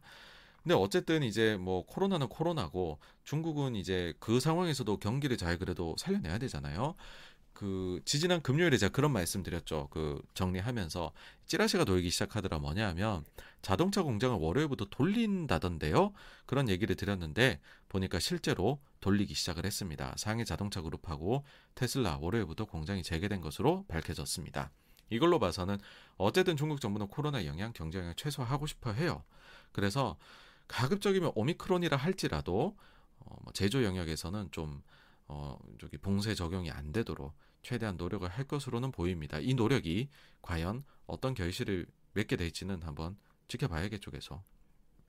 그리고 또 한 가지가 최근에 이런 뭐 테슬라나 이런 데가 재가동이 시작되기는 했지만 새로운 문제도 대두가 되고 있습니다. 그러니까는 이게 다 막아버리다 보니까 중국의 경우에는 주요 시설들의 생산 재개는 이루어졌지만은 걔네가 만들려면 부품 재고도 있어야 되고 만들고 난 이후에 그 운송도 해야 되는데 여기에서 지금 문제가 생겨 나가는 것으로 보인다라는 거죠. 불만이 나오고 있습니다. 그래서 이게 과연 원만하게 진행될지 어, 또 다른 문제가 있을 수 있다. 그래서 한번 봐야 된다. 이고 사실 이제는 다음 주에 어, 뭐 락다운도 락다운이지만은 추가적으로 여기에 좀 짐이 더 쌓이는 게 있어요. 문제가 좀 설상가상이라 해야 되고요. 그게 뭐냐면 중국은 노동절 연휴를 굉장히 길게 놉니다. 일단 큰 연휴인데 이때 원래 같으면은 평시 같으면은 예, 우리나라에 관광을 많이 오게 되죠. 그래서 아주 이제 그 우리나라 대중국 관련 소비재 기업들이 화랑을 맺는 그런 구간인데 코로나 때문에 지금 뭐 관광객 올 수 없는 상황.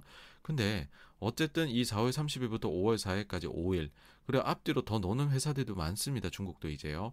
그러다 보니까는 중국의 생산 차질이 더 가중화되는 것 아니냐. 그래서 이 시기가 생산 차질에 어쨌든 코로나 플러스 노동절 연휴 해가지고 생산 차질 피크가 되지 않을까라는 생각, 어, 그 예상이 슬슬 나오고 있습니다. 다음으로 미국의 GDP 같은 경우에는 1% 초반대에서 계속해서 예상치가 나오고 있습니다. 그래서 아, 뭐 되게 좋지도 않지만 아주 나쁘지도 않은 수준이다. 이고요. 그 다음에 미국의 지금 실적 시즌 어떻게 되어 가고 있느냐 업데이트 해드리면 지금까지 20%의 기업이 실적을 발표를 했고요. 순이익이 예상치 대비해 갖고 잘 나온 기업들의 비중이 전체 어, 발표 기업 중에 79%입니다. 그래서 과거 5년 평균인 77보다 높다. 2% 포인트.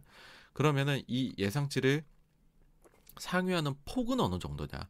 그러니까 예를 들어서 뭐 어떤 기업의 순익 증가율이 5%로 예상이 됐는데 뭐 만약에 10% 증가가 됐다. 그러면 5% 상회가 된 거죠. 요 상해 폭이 정말 다행히도요. 그 전주 대비해서 어, 소폭 증가했습니다. 사실 이거 다 테슬라 덕분입니다, 여러분. 테슬라가 참 많은 걸 해냈습니다. 그래서 8.1이 나왔는데요.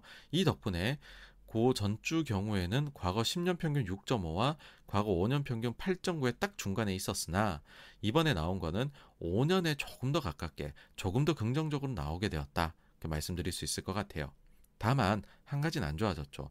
매출액 예상치의 상회폭이 확 낮아진 겁니다. 그러니까 사실 매출액 예상치가 계속해서 굉장히 높게 나왔어요. 그러다 보니까는 어 가격은 잘 올렸고 이제 마진만 잘 방어하면 돼. 어, 원자재 가격 같은 거 떨어질 거잖아. 그러면은 마진이 개선되겠지. 가격은 일단 올려놓은 거는 잘 안 떨어져. 그러니까 마진 개선이 급격히 나타날 수 있으니 2분기, 3분기, 4분기에 실적 추정치를 나는 계속 상향해 나갈 거야가 시장의 트렌드였었습니다. 근데 이제는 3월 달에 우크라이나 러시아 이슈를 이제 그 한 달 정도 겪은 그런 기업들이 실적 발표를 막 하고 있는 거거든요. 그러다 보니까는 수요 감소가 조금은 보이기 시작을 합니다. 그래서 매출액이 예상치를 상회하는 기업의 숫자가 80%로 과거 5년 평균 69%, 과거 10년 평균 61%보다 대단히 높았다가요. 이제는 과거 5년 평균과 똑같은 69%로 내려왔습니다. 그리고 예상치를 상회하는 폭도요. 원래는 1.7%로 과거 5년 평균, 10년 평균보다 같거나 높게 나타났었으나 이제는 1.3으로 많이 내려왔습니다. 그리고 이제 뭐니 뭐니 해도 지금 주가가 안 좋은 이유는 가이던스가 부정적으로 내는 데가 많아요. 긍정적으로 내는 것보다 부정적으로 내는 것이 현재까지는 두 배 더 많습니다. 그런데 12개월 forward PER은 과거 5년 평균과 똑같습니다. 해석은 각자의 영역입니다. 다음 주가 실적이 제일 많이 나와요. 요 주간 슈퍼 이제 earnings week인데 에, 어, 175개 기업이 발표합니다. S&P 500 500개 중에 175개가 엄청 많은 거죠. 자, 과연 요 둘 중에 어느 쪽으로 예상치 어, 대비 상회 혹은 하회하게 될지 눈여겨봐야 될 것 같고요. guidance 어떻게 나올지 눈여겨봐야 될 것 같습니다.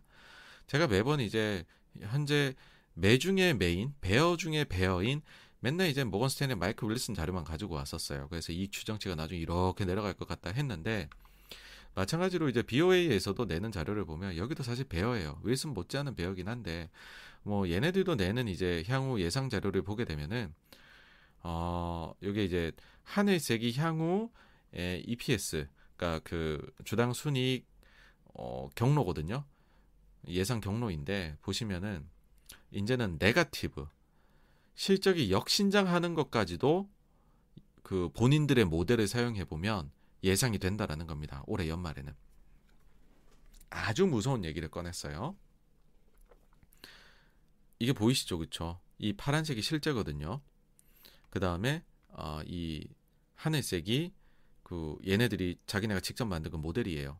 그래서 거의 비슷하게 흘러가는데 어쨌든 요번에는 연말이면은 역성장까지도 나올 수 있다라는 걸 얘기를 했고 일단은 이걸 따라가고 있습니다. 총평을 해보면은 다음 주가 진정한 실적 시즌이죠. 과연 어떤 모습이 나올지 일단은 봐야 될 거고 두 번째로는 그 다음 주가 드디어 미국의 FOMC 5월 회의가 있습니다. 자, 이 굉장히 중요하겠죠. 그죠? 어떤 얘기들 나올지. 어, 결론적으로 저는 뭐 여전히 조심하셔야 된다. 여전히 굉장히 신중하게 움직이시라 예, 그런 네, 어, 말씀드리고 싶습니다. 자, 이제 다음 주 일정들 보시면은 프랑스 투표, 그다음 미국 주택 데이터들 몇개 나오고요.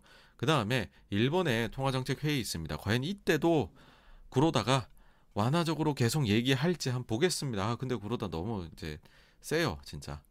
다음으로 이제 독일하고 유로존 뭐 이런 데 소비자 물가 어 이거는 잘못됐습니다. 일본 소비자 물가 나왔는데 그쵸? 있을 것이고요. 미국 PC 물가 나오고 그다음 주말에 이제 다음 주 넘어가게 되면 또 월초입니다. 그쵸? 5월 초입니다. 그러면 각종 중요 데이터들이 나옵니다. 중국의 여러 가지 그 PMI 데이터들 나오거든요. 요거까지 좀 보시면 어떨까 생각이 되네요. 네, 그래서 어, 여기까지가 지난주 자산 시장에 대한 정리였고요. 다음 주제로 넘어가도록 하겠습니다. 아, 네, 나따뚜이 님께서 슈퍼챗이 에러가 나신다고요. 어, 네. 제가 잘 몰라서 한번 보도록 하겠습니다. 좀 찾아보고서요. 네, 감사드리고요. 아, 네, 비카프리온미 하여 또 매주 이렇게 크게 후원해 주셔서 너무 감사드립니다. 네, 감사합니다. 아, 네, 나따뚜이님 그래서 1을 붙이셨군요. 네, 아유, 네, 또 이렇게 후원해 주셔서 또 매번 참여해 주셔서 감사하다는 말씀드립니다. 네, 그리고 그 사이 저희 들어주신 트레벨류님, 그라운드 스테이트님, 민님 모두 모두 감사를 드리고요. 네, 또 민킴님, 제프리님도 감사를 드립니다. 아우 또 MS권님 이렇게 또 후원해 주셔서 매번 이렇게 감사하다는 말씀 다시 한번 드리고 싶고요. 세잔폴님 또 이렇게 예, 후원해 주셔서 너무 너무 감사를 드립니다. 네, 감사합니다. 네, 별명은 선하게님, 디스트릭트 나인님, 또 다르다노님, 네, 그리고 소주님, 몽홈님, 네, 모두 모두 와주셔서 감사하다는 말씀 드리고요. 또 무영킴님, GGL님, 네, 비카프리오님, 진영초이님, 세모님, 안녕님도 모두 모두 참여해주셔서 감사합니다. 어, 네, 그리고 민님 또, 아유, 또 이렇게, 아유, 이게 뭐 점프까지, 네, 이렇게 또 그의 후원을 해주셔서 감사하다는 말씀 드립니다. 네, 감사합니다. 네, 예, 그리고 저희 또, 어, 우자매님, 조재훈님, 어, 디오스 호모님, 알파님, 다랑이님, 예, 모두 모두 감사드리고요. 아, 네, 윌슨님, KJ 류님, 니현님, 진아리님, 딜딜님, 그리고 소, 소소리님, 예, 또 참여해 주셔서 감사하다는 말씀을 드립니다. 네, 크로마뇽님, 또 알프레도님, 예, 초코님, 또 앨리스 파파님, 아, 네, 또 와주셨네요. 감사드리고요. 진규서님, 이현주님, 그리고 이한님, 네, 어, 모두 모두 감사하다는 말씀을 드립니다. 아, 네, 또 어, 테슬라 엠님 이렇게 또 후원해 주셔서 다시 한번 감사를 드립니다. 네, 네 나따뚜이님, 테슬라 엠님, 엉아님, 초코님 모두 모두 감사드립니다. 네. 아, 네, 또 누리동아님, 아유, 또 네, 늘 감사드립니다. 아이고, 또 이렇게 그게 또 후원해 주셔가지고서요. 너무너무 감사하다는 말씀을 다시 한번 드립니다. 네, 감사합니다. 아, 네, 김기성 님도 오셨네요. 안녕하세요. 반갑습니다. 네, 자, 그러면 두 번째 주제인데요. 아마 요 주제가 오늘 가장 여러분들의 눈길을 사로잡는 주제가 아닐까 생각합니다. 증시는 왜, 아, 오늘 썸네일이기도 해요. 증시는 왜 새삼스럽게 파월의 50bp 인상 가능 발언에 놀랬나? 예. 제롬 파월 의장이요. IMF 패널 토론에 참석을 합니다. 어, 크리스틴 라가르드 유럽 중앙은행 총재도 참석한 아주 그 빅매치였죠. 여기에서 파월 의장이 5월 회의에서의 50pp 인상 가능성을 언급을 하고요. 증시는 즉각적으로 이를 매파적으로 어, 해석을 합니다. 그러면서 증시가 하락했고 계속해서 하락을 했죠. 금요일까지. 이런 생각 드시죠? 굳이 다 알던 거 아니었어? 다 50bp 인상 얘기했었잖아. 근데 왜 갑자기 놀래? 이거죠, 그쵸? 자, 하나하나 한번 짚어드리죠. 이게 논리적인 배경이 있습니다, 여러분. 일단 이 자리가 어떠했느냐. 여러분들 IMF의 홈페이지 들어가시면 이거 영상 1시간 한 10분짜리 되는 거 에, 보실 수가 있습니다. 여기 보시면은 이렇게 앵커가 있고요. 그다음 하나, 둘, 셋, 넷. 그리고 또 한 분은 여기 저 이제 화상으로 연결이 됐어요. 그래서 앵커 한 분, 다섯 명의 패널. 요렇게 이제 어, 미팅이 진행이 됐습니다.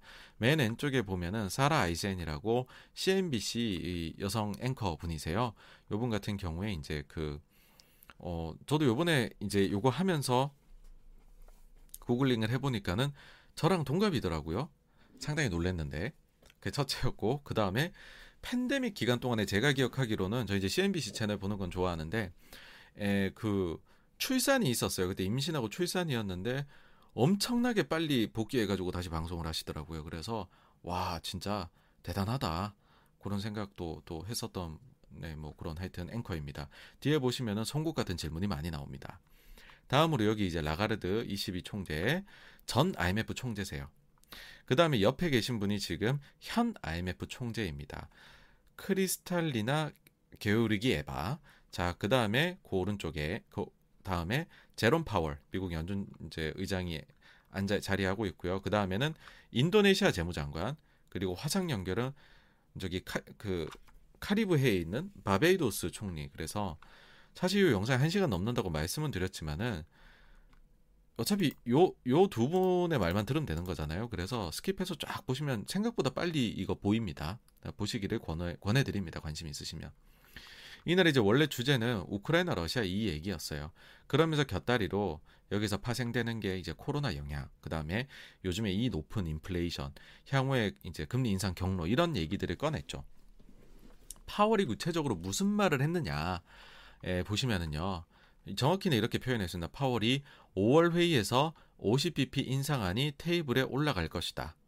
자, 사실 전부 다 이것만 딱 떼가지고서는 매니처럼 50bp 인상 가능성을 언급했다. 그러면서 와 매파적이야 막 이런 얘기를 했죠. 그러니까는 여러분들 이해가 안 되시죠. 뉴스만 보면은 아니 50bp 인상 그 연준에 있는 사람이라면 위원이라면은 누구나 다 요즘에 얘기를 하고 다니는데 파월도 저 얘기를 안 한 게 아닌데 표현을 저 비슷하게 다 했는데 왜 갑자기 저거를 뭐 매파적이다 이렇게 해가지고서 기사들 헤드라인을 다 장식하고 이러는 거네 당연히 그런 의문이 드실 수가 있어요. 근데 이거 전에 이 대답을 파월이 왜 했느냐부터 봐야 돼요. 앵커가 이렇게 질문을 합니다. 오늘 아침까지로 보면 시장은 향후 세 번의 회의에서 연달아 50bp 인상을 예상하고 있는데 이게 리즈너블 하냐? 합당하다고 보느냐라고 질문을 합니다. 파월한테. 여기에 대한 답변으로 요게 나와요. 근데 그 전에 파월이 다른 말들도 합니다. 요 말들은 보통의 지금 분석 자료나 언론 자료에선 빠져 있더라고요. 이게 더 중요한데. 파월이 이렇게 대답합니다. 이 질문에 대해서. 지난 회의에서 많은 매니 위원들이 한 번 혹은 그 이상의 one or more 50pp 인상을 이야기했다. 그 다음이 중요해요. 시장은 우리가 보고 있는 것에 대해서 지금 요거를 소화해 나가고 있는, 처리해 나가고 있는 과정에 있는데 대체로 적절하게 반응하고 있는 것으로 보인다. 라고 했습니다. 정확하게 이제 했던 발언을 이렇게 적어 놨고요. 이 발언이 굉장히 외파적인 발언입니다, 여러분. 자, 앵커가 뭐라 그랬나요? 시장이 향후에 5월, 6월, 7월 세 번의 회의에서 세 번 연달아 50bp 인상 가능성을 현재 미국채 선물 시장에 반영하고 있는데 이게 적절하다고 보느냐, 합당하다고 보느냐, 리즈너블하다고 보느냐라고 질문을 던졌고 파월 의장은 시장은 우리의 생각에 대해 가지고서 지금 어, 가격 반영을 해 나가는 과정인데 연달아 세 번 한다는 거 있잖아요. 이거를 대체로 적절하게 반응하고 있는 것으로 보인다라고 이야기를 해버린 겁니다. 그러니까는 연달아 세 번 50bp 인상 가능해요라고 대답을 한 거다. 이렇게 보시면 됩니다. 자, 파월이 다 알려진 대로 5월에 50bp 인상 가능성만을 언급했을 뿐이다.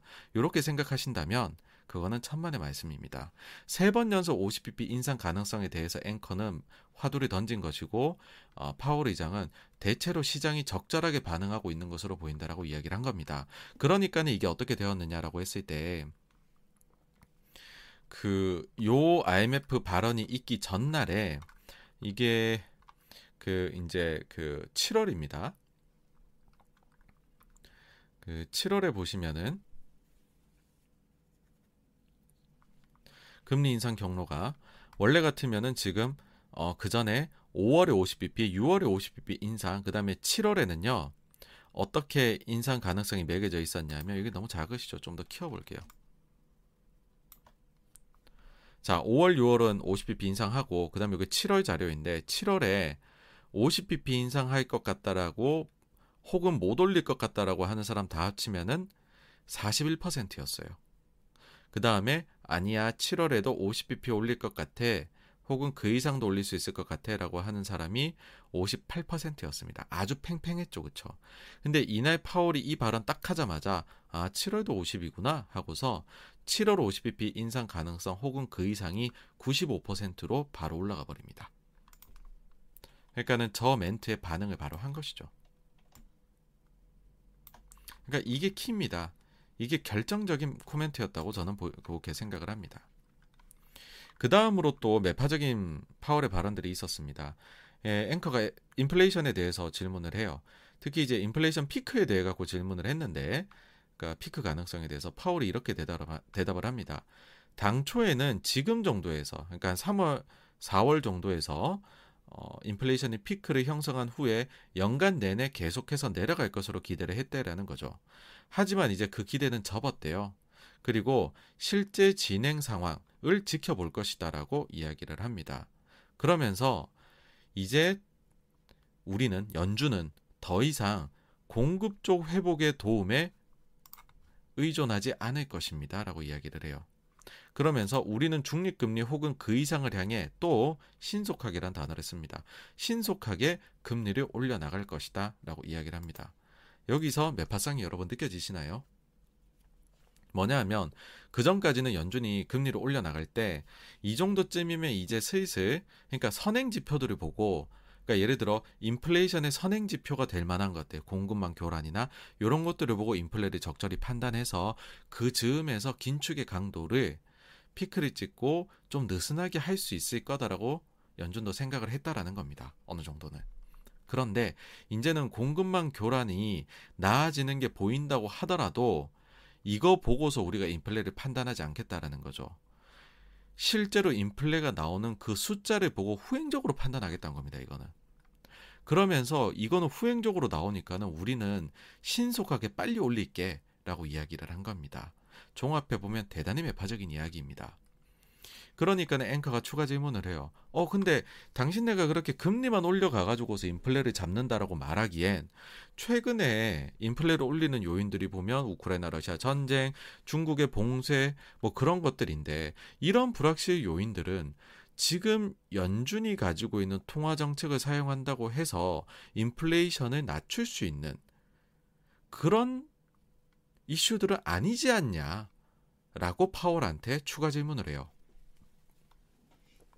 그러니까 파월이 뭐라 대답하냐 하면은 연준은 우리는 공급 적 이슈에 영향을 줄 수 없어라고 켄트라고 대답을 합니다. 그리고 단기적으로 볼 때에도 음식이나 에너지 가격에도 연준은 영향을 줄 수 없다라고 이야기를 해요. 다만 연준이 할 수 있는 것은 연준의 정책 도구가 어, 할 수 있는 건 뭐냐 하면 어, 연준의 정책 도구라는 것들은 오로지 그래서 수요를 향한다라고 이야기를 합니다. 여러분 이제 여러 차례 말씀드렸지만은 지금 연준은요 수요를 좀 파괴를 해서라도 인플레를 잡고 싶어 해요. 무서운 얘기죠. 경기를 좀 꺼트리고 싶어 한다는 겁니다. 결국에는. 그러니까 앵커가 잘해요. 추가 질문을 바로 합니다. 수요를 향한다라고 파월 의장이 대답을 하니까 당연히 그러면은 실물 수요는 당연히 여기에 들어가는 것이, 것일 테고 앵커는 바로 굉장히 중요한 질문을 합니다. 그러면은요 파월 의장 수요를 잡기 위해서 주식 시장이 더 낮아져야 한다고 보고 있습니까? 라고 추가 질문을 합니다. 그러니까는 파월 의장이 좀 돌려 대답을 해요. 연준의 정책은 특정 자산을 주식이라는 특정 자산을 겨냥해서 하는 것이 아닙니다. 연준의 정책이라는 것은 사실 두 가지인데요. 하루짜리 단기금리 시장을 어, 그 이 단기 금리 결정하는 것하고 그 다음에 자산 매입을 통해서 연준 자산의 총액을 관리하는 것 뿐입니다.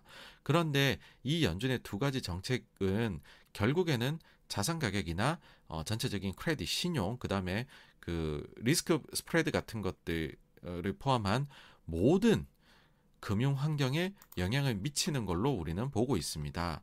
그런데 이 모든 금융 환경, 파이낸셜 컨디션이 결국에는 실물 경제에 영향을 미치게 됩니다.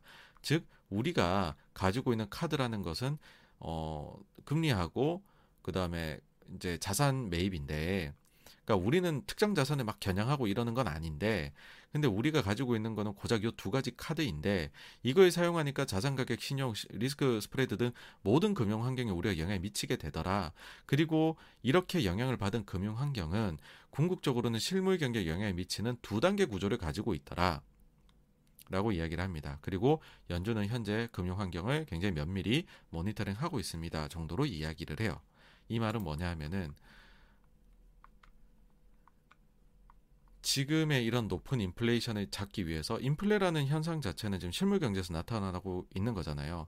그걸 낮추기 위해 가지고서는 우리는 금융 환경을 긴축적으로 가져가는 정책을 사용해 가지고서 실물 경제에 영향을 미치는 2단계 구조 예, 이게 지금 우리가 지금 하려는 것이고 그럼 금융 환경을 긴축적으로 만들게 어, 되면 자산 가격이나 신용이나 리스크 스프레드도 긴축적으로 영향을 받을 것이다라는 것을 우회적으로 표현한 것입니다. 그러니까 이날 굉장히 매파적인 발언을 쏟아냈어요. 작정하고 하는 거죠. 근데 문제는 이날이 파월 의장이 5월 3일 4일에 있을 FOMC 이전에 마지막으로 나온 날이라는 겁니다. 이제는 이 저기 말하면 안 되는 기간에 들어가기 때문에 말하고 싶어도 말을 할 수가 없어요.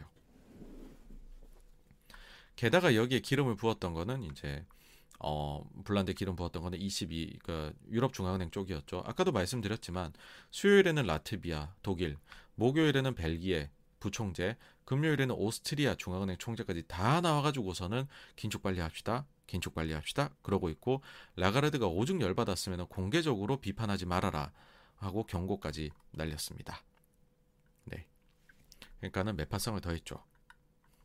그래서 결론을 말씀드리면 제가 볼 때 파월의 매파성 아직 정점에 도달하지 않았어요. 그런 긴장해야 돼요 아직은. 근데 아마도 5월 회의에서 6월 회의에 여러분 75bp 인상이 나올 수도 있어요라는 투를 75bp라고 직접 표현은 안 하겠지만 그렇게 읽힐 만한 표현을 할 거다라고 저는 생각을 하거든요. 아, 그리고 이때가 매파성의 정점이 될지도 모른다라 생각해요. 예. 어, 뭐 지켜봐야 되는 문제긴 한데. 일단은 뭐 이런 식으로 생각을 하고 있고 근데 지금 파월이나 연준이나 둘 다 처한 굉장히 좋지 않은 환경적인 요인은 뭐, 뭐 뭐냐라고 하면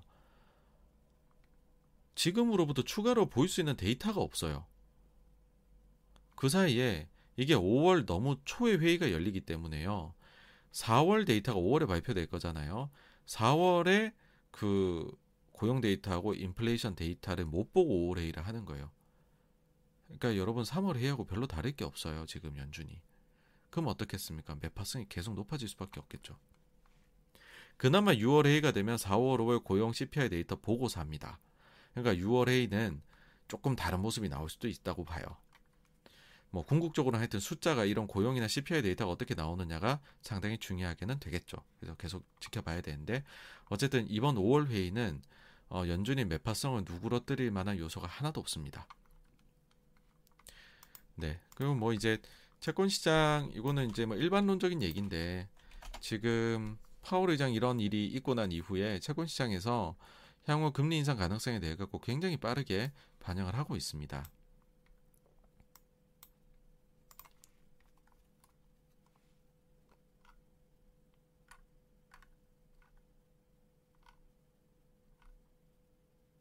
네. 그래서 지금 요게 이제 22년 5월 4일 날 회의인데요. 바로 다음 회의죠. 5월 달에 있는 회의. 이제 25bp 인상 가능성을 제기한 사람은 한 명도 없어요. 50bp 인상 가능성 99.6%. 이번에 75bp 인상할 수도 있어라는 의견이 이번 주 들어 처음으로 나옵니다. 0.4%. 자, 다음 회의로 가겠습니다. 6월달 아, 회의 어떻게 예상을 하느냐? 50bp 인상 가능성을 제일 높게 보는 거죠. 25bp 인상 가능성이 29.9%, 50bp 인상 가능성은 69.8% 보고 있습니다.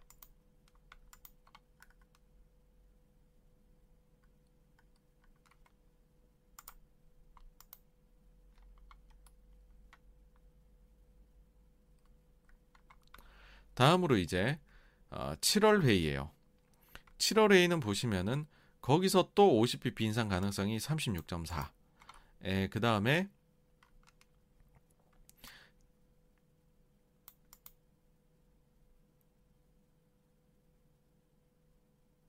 아, 아니죠. 25bp 인상 가능성은 36.4, 50bp 인상 가능성은 58.4로 보고 있고요.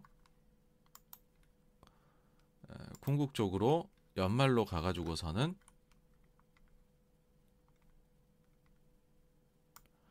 3% 내외의 금리가 형성되지 않을까. 그러면은 연준이 보고 있는 중립금리는 요 레벨이거든요. 그것보다 연준의 중립금리 레벨 정도에서 오래 머물 거다라고 생각한 사람은 2.4%밖에 없고 전부 다 나머지 97.6%는 그 위에 있을 거다라고 지금 생각을 하고 있습니다. 자, 그 다음에 추가적으로요, 좀 유동성에 대해서 한번 말씀을 드려볼까 합니다. 어, 확실히 지금 유동성 모멘텀은 감소하고 있어요. 작년하고 재작년에 정말로 많이들 사람들이 이야기했던 데이터인데 지금 아무도 얘기하지 않는 데이터가 있습니다. 미국의 통화량 M2 증가율이죠. 그도 그럴 것이 M2 증가율이 코로나 직후에 지붕 뭐 달나라로 갔었습니다. 과거 미국의 1960년부터 해가지고 평균을 보게 되면 M2 증가율이 그러니까 계속해서 경제는 성장하고 원래 인플레가 있기 때문에 기본적으로 통화량은 계속 늘어납니다, 여러분들. 그래서 1960년 이후로 현재까지 전년 동기 대비 M2 증가율은 미국은 미국이란 나라는요 7.2% 정도가 돼요. 그리고 뭐 좀 상황이 나빠지면 돈 좀 풀고 하면 10% 초반 정도까지도 올라가는 나라입니다. 근데 코로나 때 얼마나 돈을 풀었던지 20% 중반까지 올라가요. 20% 중반도 아니죠. 후반까지 올라갑니다. 그러니까 사람들이 너도 나도 M2 증가에 갖고 와서 아 미국 증시 많이 올랐지만 더 가야 돼요. 유동성이 이만큼 풀렸는데 증시도 이렇게 가야 되지 않을까요? 했던 거죠. 근데 이게 내려오기 시작하니까는 다들 꿀먹은 벙어리가 되고 있죠, 지금. 21년도 2월 달이 최고점이었어요. 27% 증가였습니다. 최정점을 찍었어요. 그러고 나서는 가파르게 내려오고 있습니다. 현재 나온 최신 데이터가 2022년 2월까지입니다. 3월 4일 데이터가 아직 안 나왔어요.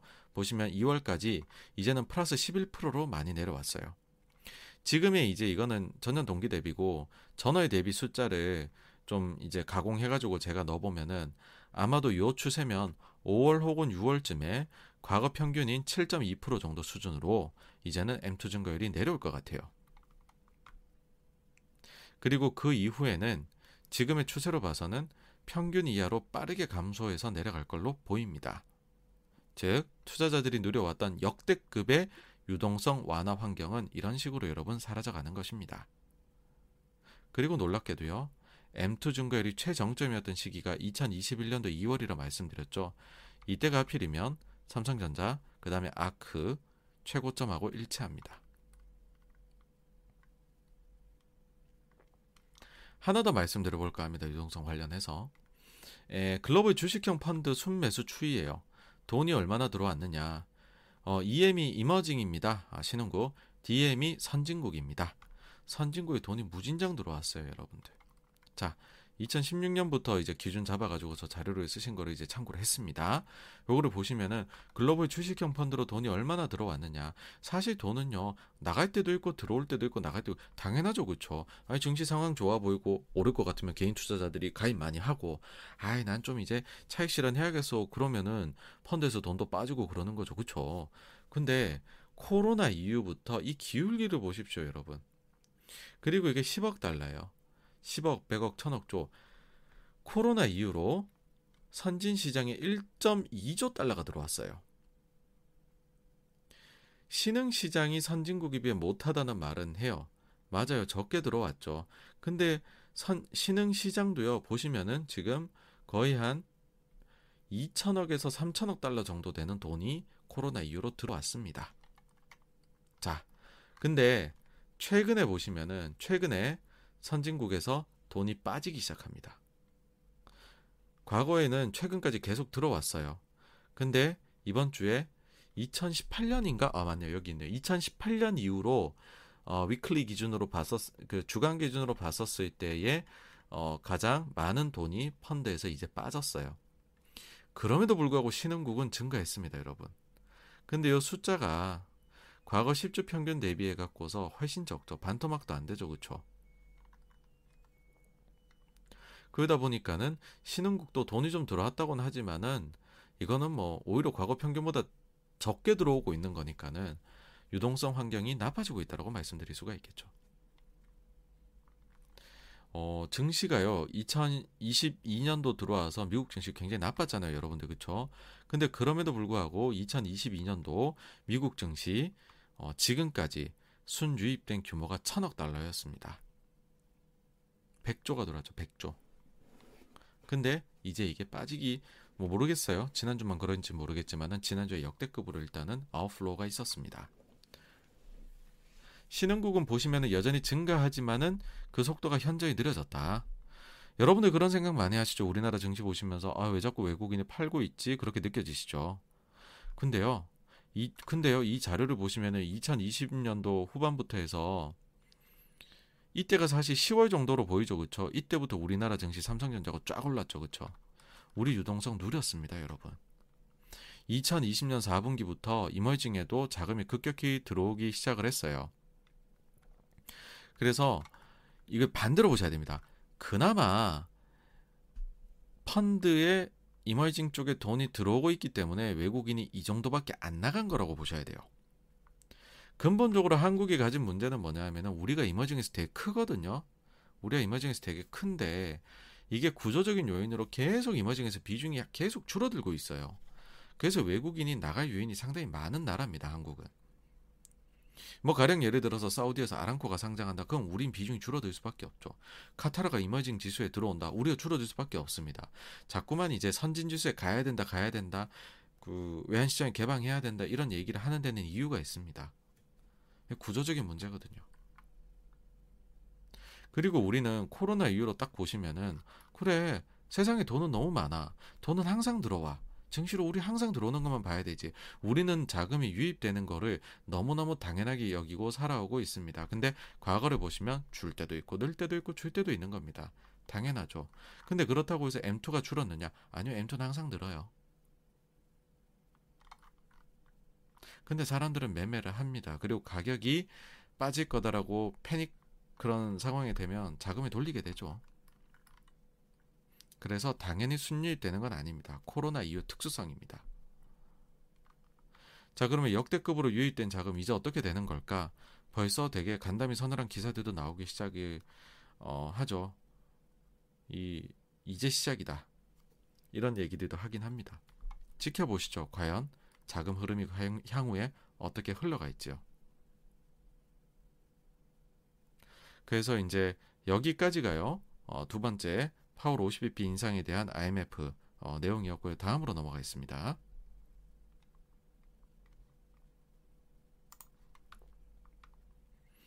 다음 세 번째 주제로요. 일본이 무책임하게 엔화 약세를 보낼 때 나타났던 일, again 2015년입니다. 자, 2012년 말에요. 아베노믹스를 이제 전개한 이후로 2015년도 엔화가 약세가 어디까지 보이냐? 77엔이었던 엔달러 환율이 125엔까지 올라가게 됩니다. 거의 두 배 약세를 보냈습니다. 이때를 정점으로 찍고서 일본 엔화는 그다음부터는 서서히 조금씩 강해지기 시작해요. 근데 보시면 최근에 어마어마한 교육이로 이뭐 아베노믹스도 아닌데 이제는 아베는 없는데 지금 기시다인데 엔화가 130엔을 눈앞에 두고 있단 말이죠. 자, 이러니까 이제 엔화가 굉장히 이슈가 되는 겁니다. 그러면 우리가 이제 요번 사례를 보기 전에 그 전 사례를 한번 보자라고 하는 것이죠. 엔화 약세로 당시 이제 보시면은요. 2012년 말에 이제 아베가 정권을 잡거든요. 엔화 약세를 해가지고 아베노믹스를 해버리니까는 일본의 수출 기업들이 날개도 친 듯이 아주 좋아, 좋은 상황을 맞이합니다.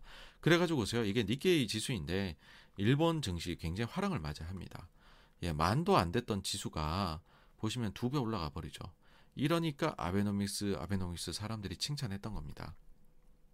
근데 이렇게 일본이 너무 잘 나가요. 이거 불편하게 여기는 불만 있는 쪽도 분명히 있겠죠. 대표적인 게 이때 당시에 중국이었습니다. 사실 일본이 이렇게 할 수 있는 거는 미국이 눈 감아주기 때문이거든요. 아까도 말씀드렸지만 환율을 의도적으로 약세를 보내는 정책을 대놓고 펼치는데 여기에 대해서 아무도 태클을 안 건다? 그건 미국이 안 걸기 때문입니다. 근데 미국이 그렇게 뒤를 봐준다고 해가지고서 다른 나라들이 영원히 입을 꾹 다물고 있느냐? 그렇진 않아요. 그게 바로 중국이었습니다. 자, 수출 경쟁국이 의도적으로 통화 가치 약세를 보내네? 어, 이거는 보조금을 지급하는 거잖아. 뭐야, 우리도 그러면 우리 기업들한테 보조금을 주겠어. 야, 위안화도 약세로 간다. 오케이, 한번 해봐. 어, 갈 때까지 가봐. 해서 보시면은 2015년도 하반기에 엔화가 제일 약세였잖아요. 중국이 참다 참다 나도 약세 보낼래 해서 2015년도 8월 11일부터 사흘간 인민은행이 전격적으로 위안화를 계속해서 절하해가지고 가치를 어, 낮춰가지고 위안화 가치를 약세로 보냅니다. 4.6% 전격 절하 공시를 합니다. 그래서 이때 뽕 이렇게 올라가요. 이게 이제 그 위안화하고 달러 위안화 달러 환율이거든요. 보시면은 위안화 환율이 거의 한 6.8 정도 레벨에 있던 것이 쭉 내려와서 6 거의 6 정도까지 터치를 하고서는 그 다음에는 중국도 서서히 이제 아베노믹스에 맞춰갖고 살짝 약세로 보내기 시작을 하다가 아베노믹스가 너무 심하니까 그러니까 중국도 못 참겠다 에잇 하고 이렇게 올려버린 거죠. 그러면서 어떻게 됐냐 하면은 불과 얼마 전까지 6위안이었던 게 1년 뒤에는 7위안까지 올라가요. 쫙 논스탑으로 올라갑니다. 쫙 올라갑니다. 자, 이로 인해 갖고 중국이 기대했던 효과는 이거겠죠. 아, 우리 수출 기업도 좀 숨통이 트일까? 천만의 말씀이요. 수, 수출 기업들의 숨통은 조금 트이는데 불구하고 오히려 중국 기업들이 달러 부채가 많은 거예요. 근데 환율이 올라가게 되면은 갚아야 될 부채의 가치가 엄청나게 증가를 해버리게 되죠. 그래서 중국 기업들이 부채가 너무 증가하는 고통에 시달리게 됩니다. 그러면서 이게 중국 부채 위기론까지도 이어지게 돼요. 그래서 중국은 오히려 더 큰 역풍에 시달리게 됩니다. 자, 당시 중국 상을 좀 더 우리가 들여다보겠습니다. 어떠했냐면 당시에 중국의 본토 증시가 이미 이 에나 그 위안화 약세를 인위적으로 보내기 전부터 좀 심상치 않아요. 자, 보시면 중국 증시도 중국 증시가 사실 그 뭐죠, 저기 금융위기 이후에 별로 반등을 못 해요. 2,000포인트가 안 됩니다. 여기서 지지부진, 지지부진, 지지부진 합니다. 이때 중국 출장 가면은 중국 기업들이 참 잘해줬어요. 얘기 다 해줬습니다. 미팅하기, 지금은 미팅할 수 없는 기업들조차도요, 저 같은 아주 초짜가 가도 원어원 미팅을 할 수 있었어요. 이런 식이야 다시 없는 거죠. 그랬는데 중국이, 야, 이러면서 증시가 쫙 올라가요. 이때 막 스님들도 막 목탑 두들기면서 가셔갖고서는 은행에서 증권계좌 트시고 그 다음에 노상에서 뭐 붕어빵 파는 사람들도 핸드폰으로 주식하던 시기가 이때였습니다. 중국에서 2,000 포인트가 5,000 포인트로 가버리는 거죠. 순식간에. 근데 이게 너무 잘 갔죠. 그러다 보니까는 이게 폭락을 합니다. 2015년 6월에 꼭지를 해갖고서 증시가 내려요. 그러고 난 이후에 중국에서 이때 보시면은 이제 7월, 8월 해가지고서 위안화 약세 카드를 딱 꺼내던 겁니다. 야, 우리도 아베노미스처럼 되는 거 아니야? 우리도 위안화 약세하면 증시가 올라가는 거 아닐까? 라고 한 거죠. 근데 시상은 그렇지가 않았습니다. 자, 어떻게 됐냐 하면은 이게 역풍이 불어요. 그래갖고서 증시가 살짝 반등하는 듯 하더니 더 내려요. 빵빵빵빵 내립니다. 갭, 갭, 갭 해갖고 내려요. 장대 음봉, 갭하고 장대 음봉 해가지고서는. 잠시 또 이래 갖고서 너무 내리니까는 이때도 지준율 이나 뭐 경기 부양제 잇따라 중국 정부에서 내놓습니다. 잠시 회복하는 듯 하다가 2016년도 이제 개장하기 전에 중국이 막 사이드카라든지 이런 아주 이제 제도들을 새롭게 구비를 하면서 더 이상 우리 폭락은 없어 하면서 제도 마련 딱 해요. 근데 그때 우리가 농담으로 그랬거든요. 야 저런 제도 마련하는 거 보니까 저놈들 또 저거 하락하겠다. 웬걸요? 증시 16년 개장하자마자 사이드카 발동합니다. 첫날에 사이드카 도입하자마자 첫날에 사이드카 발동이 돼요. 그래갖고서 폭락 쫙 해서 도로 2천대로 갑니다. 이게 한국 증시에도 악영향을 줘요. 당시에 코스피가 이때 보시면은 우리 증시도 비슷한데 고점을 맞고서는 쭉 하락해서 2015년도 8월 24일 이때랑 거의 흡사하죠. 해서 우리도 어, 고점 대비해서 보면은 이제 10% 어, 이상의 어, 하락이 있었습니다. 그리고 이게 이제 저점을 언제 형성하느냐? 요때 형성하죠. 2016년도 초 요때가 제가 정확히 기억해요. 우리 설 연휴였어요. 요때가 정확히 저점으로 기록이 됩니다. 이런 일이 일어나면 늘 그렇듯 코스닥이 더 피해가 커요. 코스닥이 거의 뭐 우리도 중국처럼 차트처럼 쫙 증시가 올랐어요. 이때 개배지 얼마 좋았겠습니까, 여러분들? 이때 52%나 랠리를 펼쳐요. 자, 14년도 12월 달에 520이었어요. 15년도 7월 달에 788로 52%가 올라요. 반년 만에요, 여러분. 반년 만에 코스닥이 이때 52%가 올라요. 그러고 나서 쭉 빠지고 계속 빠지죠. 이 기간에 사실 코스피는 박스피였거든요. 그러니까 사람들이 박스피에 지쳐서 코스닥으로 넘어가고서는 종목장 신나게 합니다. 그래서 개별주를 잘하는 운용사, 펀드가 날아다녔습니다. 그런데 6월 때부터 중국 증시가 폭락해요. 어, 무슨 일이지? 그 다음에 8월 달에 위안화 전격 절하해요. 우와, 원터 펀치를 얻어맞아요. 그렇죠? 그러면서 개별주 장세 막을 내리게 됩니다. 코스피보다 도 훨씬 큰 30%의 하락이 나타났고요. 저점도 코스피보다 1년 이상 뒤인 2017년에야 비로소 나타나게 됐습니다. 그러면 당시에 코스닥은 이만큼 주목을 받았었고 반대로 가장 바보 취급받았던 주식은 누구였냐라고 하면 이 주식이에요. 별 볼 일 없죠, 그죠? 그냥, 그냥 왔다 갔다 왔다 갔다 했었어요. 그러다가 이 주식이 보시면은 2016년도 설 연휴 때에 저점을 찍고서 요게 이제 2만 원 초반이거든요. 눈부신 랠리를 펼칩니다. 5만 7천 원까지요. 이게 누구냐? 삼성전자입니다. 개별주 장세에서 삼성전자는 늘 별 볼 일이 없어요. 근데 개별주 장세가 끝나면 그때부터 삼성은 무서워요. 반면에 당시 코스닥 이 랠리 엄청난 랠리 이 상황 속에 최고의 주식들은 누구였냐? 이때는 화장품이 최고였습니다, 여러분. 화장품 뭐 사업만 추가하면 날라갔어요. 아모레 퍼시픽 한번 보시죠. 10만 원 하던 주가가 40만 원 넘어가요. 엄청나게 오르면 이때 아모레 없으면 주식 못하는 사람이었어요. 아모레가 없는 펀드가 없었으니까. 아모레 아모레 G까지 해서 얼마 날아갔습니까? 근데 그러고 나서 지금까지 계속 빠졌죠. 근데 우리가 이제 아모레가 4배 올라서 와 아모레가 주인공이었다 생각하지만요 천만의 말씀 이때 아모레 가지고 화장품 가지고 있었다 그러면 시장에서 시장을 겨우 따라가는 매니저에 불과했어요, 여러분. 이때 진짜 주인공은 누구였냐면 산성 LNS였습니다. 산성 LNS라는 종목이 이때 3천원 하던 게 12만원까지 올라가요. 3천원 하던 게 12만원까지. 지금 이름을 바꿨죠.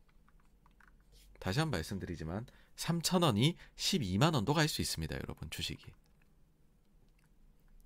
물론 그 뒤는 이렇게 됐지만 이때 이게 이제 팩 만든다고 원래는 이 회사가 부직포 만들던 회사거든요. 근데 부직포가 이제 그 얼굴에 팩 붙이는 거 뒤에 있잖아요. 그러니까 그거 이용해 가지고서 난 부직포 하니까 팩 앞에 것만 만들면 되겠네 해 가지고 이제 이게 이때 잘 나갔단 말이에요. 이때 난리 났죠. 이거 있어야 시장 아웃하는 잘하는 똘똘한 매니저였어요.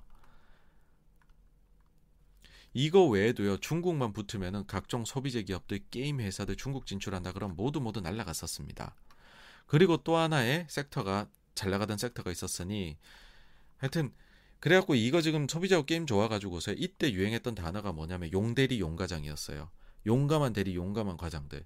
삼성전자 같은 후진 산업 안 보고 반도체 같은 후진 산업 안 보고 잘 나가는 중국의 화장품, 소비재, 게임을 발로 뛰어서 발굴해내는 젊은 감각의 매니저들.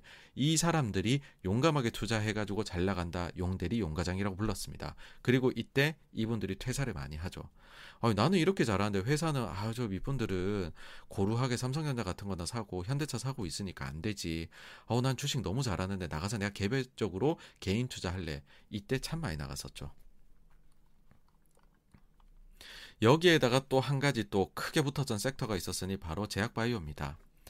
역사적인 license out을 했던 기업이 있었죠. 그 기업의 주가입니다. 7만 원 하던 게 73만 원 갑니다. 10배가 또 올라요. 자, 이거 없어도 간첩이었어요. 한미약품, 한미사이언스입니다. 근데 역시나 이 회사도 그 뒤에는 계속 떨어지게 됐는데 뭐 어쨌든 제가 다녔던 전 회사는 이 회사가 종목이 없었죠 아예 그래갖고서 저희가 이제 2012, 13, 14년에는 1등 했다가 15년에는 보릿고개를 맞이합니다. 왜냐면 이게 다 이제 하이밸류 스탁들이잖아요. 근데 뭐, 저, 뭐 사실 그 아시잖아요. 가치주 하는 데서 산성과 에렌스 사기 쉽지 않거든요. 그래서 굉장히 보릿고기를 맞이했고 요때 당시에 굉장히 잘 나갔던 회사가 있었죠. M사가 굉장히 잘 나갔었습니다. 운영사 중에. 자, 이제 그 요 이제 잘 나갔던 주식들 말씀을 드렸는데 요 공통점을 제가 말씀드릴까 해요. 자, 최고점입니다. 그 한미 15년도 11월 10일, 산성 15년도 6월 26일, 아모레 15년도 7월 2일입니다. 모두가 15년도 여름 가을입니다. 이때가 언제냐? 아까 말씀드린 위안화가 전격 절하했던 시기이고 중국이 급락했던 시기입니다.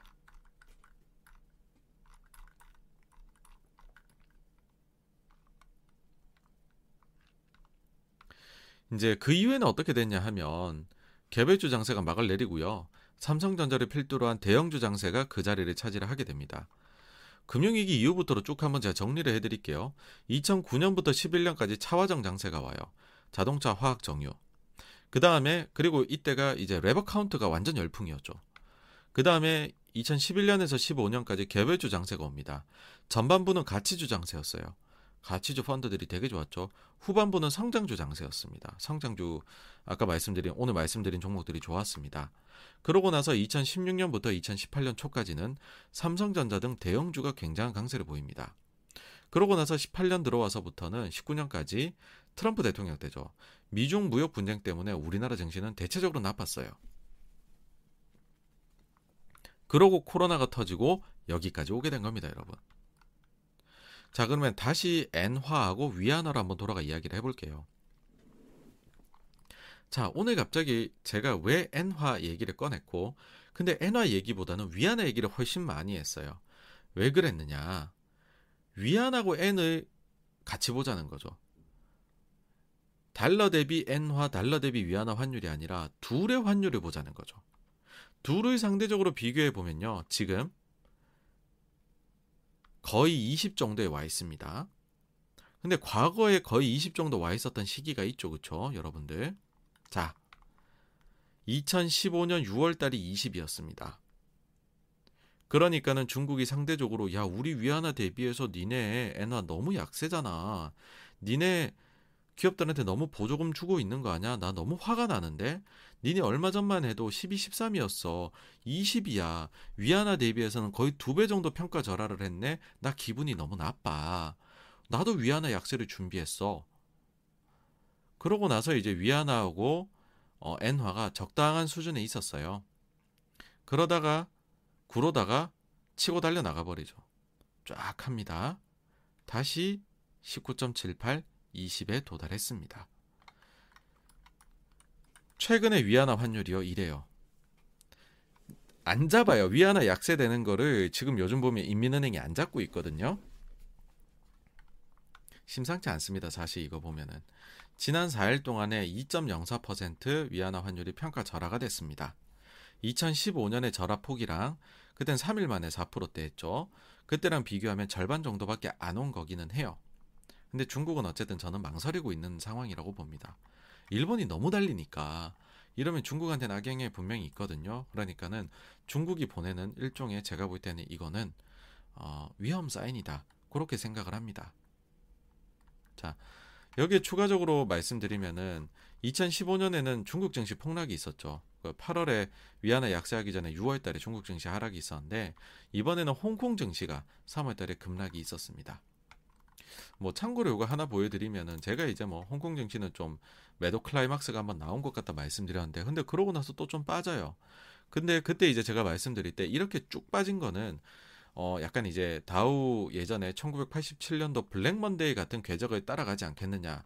라고 어, 그렇게 생각한다고 말씀드렸었는데 그때 당시에 보여드린 게 이겁니다. 다우 지수의 이게 그 주봉이에요. 주간 차트인데 쭉 빠졌다가 오르는 듯 하다가 또 한 번 빠져요. 근데 저점보다는 덜 빠지고 그 다음부터는 V자 반등은 아니고 차근차근 올랐다 내렸다 올랐다 내렸다 올랐다 내렸다 하면서 갔었어요. 지금 홍콩은 보시면은 쭉 한번 빠졌다가 오르는 듯 하더니 다시 빠지고 있죠. 그쵸? 그래가지고서 저는 개인적으로는 다우랑 비슷하게 가지 않을까라는 생각을 합니다. 이렇게 그냥 한번 너무 많은 거래를 동반해서 시장 전체가 한번 로스컷이 걸릴 때에는 어 뭐 좀 보통의 경우에 제가 제 기억에는 이렇게 블랙 먼데이 때처럼 갔던 기억들이 있습니다. 자 다시 돌아와서요. 이렇게 이제 중국이 warning sign을 주고 있음에도 불구하고 일본이 아직 정신을 못 차리고 엔화 약세를 부르고 부르짖고 있습니다. must랍니다. Must. Must keep aggressive easing. 네, 그러다가 미국까지 날아가 가지고서 대학생들 앞에서 이러고 있습니다. 자. 근데 일본 내에서는 반응은 좋지는 않아요. 구로다에 대해서. 그러니까는 이런 부작용에 대한 우려가 당연히 있는 거고 옐런 미국 재무장관이 갑자기 일본 재무 장관을 미국으로 콜을 했죠. 불렀죠. 잠깐 와보세요. 해가지고 우리 이거 이런 식으로 하면 안 된다는 공동 성명서 내요 해서 성명서까지 냈어요. 그래서 일본 재무상 옐런과 회담 소식에 에나가 강세를 보이게 되었다라고 했는데 하여튼간에 구로다는 지금 이러고 있습니다. 자, 그럼 구로다는 못 말리겠다는 거죠. 내년 초에 임기가 끝나요. 그때까지 구로다는 못 말리겠다라고 해버리면 그럼 일본이 펀더멘털로 자생적으로 에나 약세가 강세로 돌변할 가능성은 없느냐? 근데 일본이 보면 지금 펀더멘털이 나빠요. 42년 만에 경상수지 적자가 예상된다라고 합니다. 자, 아니 일본이 그렇게 탄탄한 나라라고 우리는 알려져 있는데 왜 갑자기 적자가 나느냐라고 하면 어 유가가 너무 높아요. 그러니까 지금 이제 요 예상은 일본이 어떻게 했냐면 엔 환율은 116엔, 원유는 105엔을 아 105달러를 가정을 했을 때에 8.6조 엔. 우리 돈으로 치면 한 8, 90조 원 정도의 경상수지 적자가 나게 될 것 같다라는 이야기를 한 겁니다. 자, 이게 사실 작년 11월까지만 해도 일본은 계속 흑자를 냈어요. 근데 유가가 계속 올라가서 80불 때 딱 오니까는 그때부터 적자가 나기 시작을 하는 겁니다. 거기다 엔화도 약해졌고 더. 그리고 1월 달에는 그 적자 폭이 더 커져 버리게 된 것입니다. 결국에 제일 중요한 거는 우리도 그렇고 일본도 그렇고요. 기름이 안 나잖아요. 나라가 돌아가려면 기름을 수입해 갖고 가공해서 팔아 먹어야 되거든요. 그러니까 기름값이 너무 올라가면 이 저기 경상수지가 나빠질 수밖에 없습니다. 근데 이제 이 유가 요인은 차치하고라도 또 하나의 요인이 일본에는 더 어, 이렇게 짓누르는 게 있습니다. 뭐냐 하면 관광입니다. 일본에요. 관광객이 가야 됩니다. 아베노믹스를 하고도 어, 일본이 경상수지 흑자를 기록할 수 있었던 이유는 뭐냐면 원래 일본은요 우리나라보다도 관광객이 적었어요. 일본으로 가는 관광객 수가 한국보다 적었다면 믿어지십니까? 근데 이제는 우리보다 몇 배 더 많아졌죠. 아베가 관광을 자기네 향후 성장 산업으로 삼으면서 일본으로 오세요 해가지고서 엄청난 대대적인 마케팅을 펼칩니다. 거기다 엔화가 약해지니까는 사람들이 일본에 갈 유인이 더 생기는 거죠. 구매력이 높아지는 거죠. 그래가지고서요, 일본이 아베노믹스를 하면서 관광객을 끌어들여서 서비스 수지를 3조엔 흑자로 만들어버립니다. 지금 보시면은 8.6조 적자가 예상되잖아요. 지금 일본에 관광객이 없어요. 아직까지도 입국 시에 격리해야 되는데 일본의 관광 어떻게 갑니까? 그러니까 관광객 거의 없는 수준이 90몇 프로가 줄어들어 있는 상황이에요. 그러니까 서비스 수지 흑자가 다 사라졌죠. 이 3조엔짜리가. 요것만 가도 사실은 엔화가 더 약세 가는 거는 막힐 수는 있다고 봐요, 저는. 그래서 일본이 적극적으로 리오프닝을 한다라고 하면 그때부터는 엔화가 펀더멘탈로만 봐서는 엔화 약세는 제동이 걸리지 않을까라고 생각합니다. 자, 근데 일본이라는 나라는 하여튼 특이함이 좀 있어요. 일본의 역사를 한번 오늘은 100년 역사를 한번 되짚어 볼까 합니다. 자, 일본은 왜 이렇게 과격할까? 과거에 이런 과격한 행동으로 좋은 결과를 이끌어냈기 때문에 그런 거예요. 사람은 다 학습의 동물이거든요. 1차 세계대전 당시에 일본은 경기 초호황을 누려요. 근데 이때 설비를 막 늘려놨더니 이게 과잉 설비가 되면서 경기가 급속하게 나빠지죠. 거기다가 관동 대지진까지 터지면서 일본 내수 경기는 바닥을 쳐버립니다. 그래서 일본의 은행의 10% 10개 중에 하나가 망했다라고 하는 쇼와 금융 대공황이 옵니다. 그게 1927년입니다. 이때 당시에 일본에서 여러분들 믿기 어렵겠지만은 뱅크런이 일어나요. 일본에서요. 그러면서 30년대 군국주의가 굉장히 강화되는 요인이 되기도 합니다. 일본 내부적으로는요. 거기다가 설상가상으로 그나마 그래도 유일하게 좋았던 미국마저도 대공황이 1929년에 와버리면서 정말로 전 세계 경기는 다 나락으로 가버려요. 일본은 얼마나 처참했겠어요 이때. 이런 상황에서 미국이 그래 나라도 살아야겠어 미안해 얘들아 하면서 그 관세법을 제정을 하는데 이게 뭐냐 하면 수입 물품에 대해서 500% 관세를 부과해서 자국 산업 보호하겠다는 겁니다. 그러니까 이제 난리가 나죠. 다른 나라들이. 야, 미국 너네 제정신이니? 그러면서 일본을 비롯한 유럽의 국가들이 통화 절하를 단행을 해버려요. 500% 관세를 부과해? 그러면 우리 통화를 500% 약하게 만들어가지고 우리 수출 경쟁력을 유지를 하겠어? 이런 생각을 하는 겁니다. 특히나 영국이 이 조치에 강력하게 반발을 합니다. 이게 얼마나 영향을 미쳤냐면요. 당시에 프랑스가 수출이 이 조치로 인해서요. 2년 만에 프랑스 수출액이 반토막이 나버려요, 여러분. 도대체 상황이 얼마나 안 좋은 겁니까? 그렇죠? 그러니까 일본은 적극적으로 엔화 환율을 약세로 보냅니다. 요 차트는요. 내려갈수록 엔화가 상대적으로 약세를 갔다는 걸 뜻합니다. 요 시기거든요.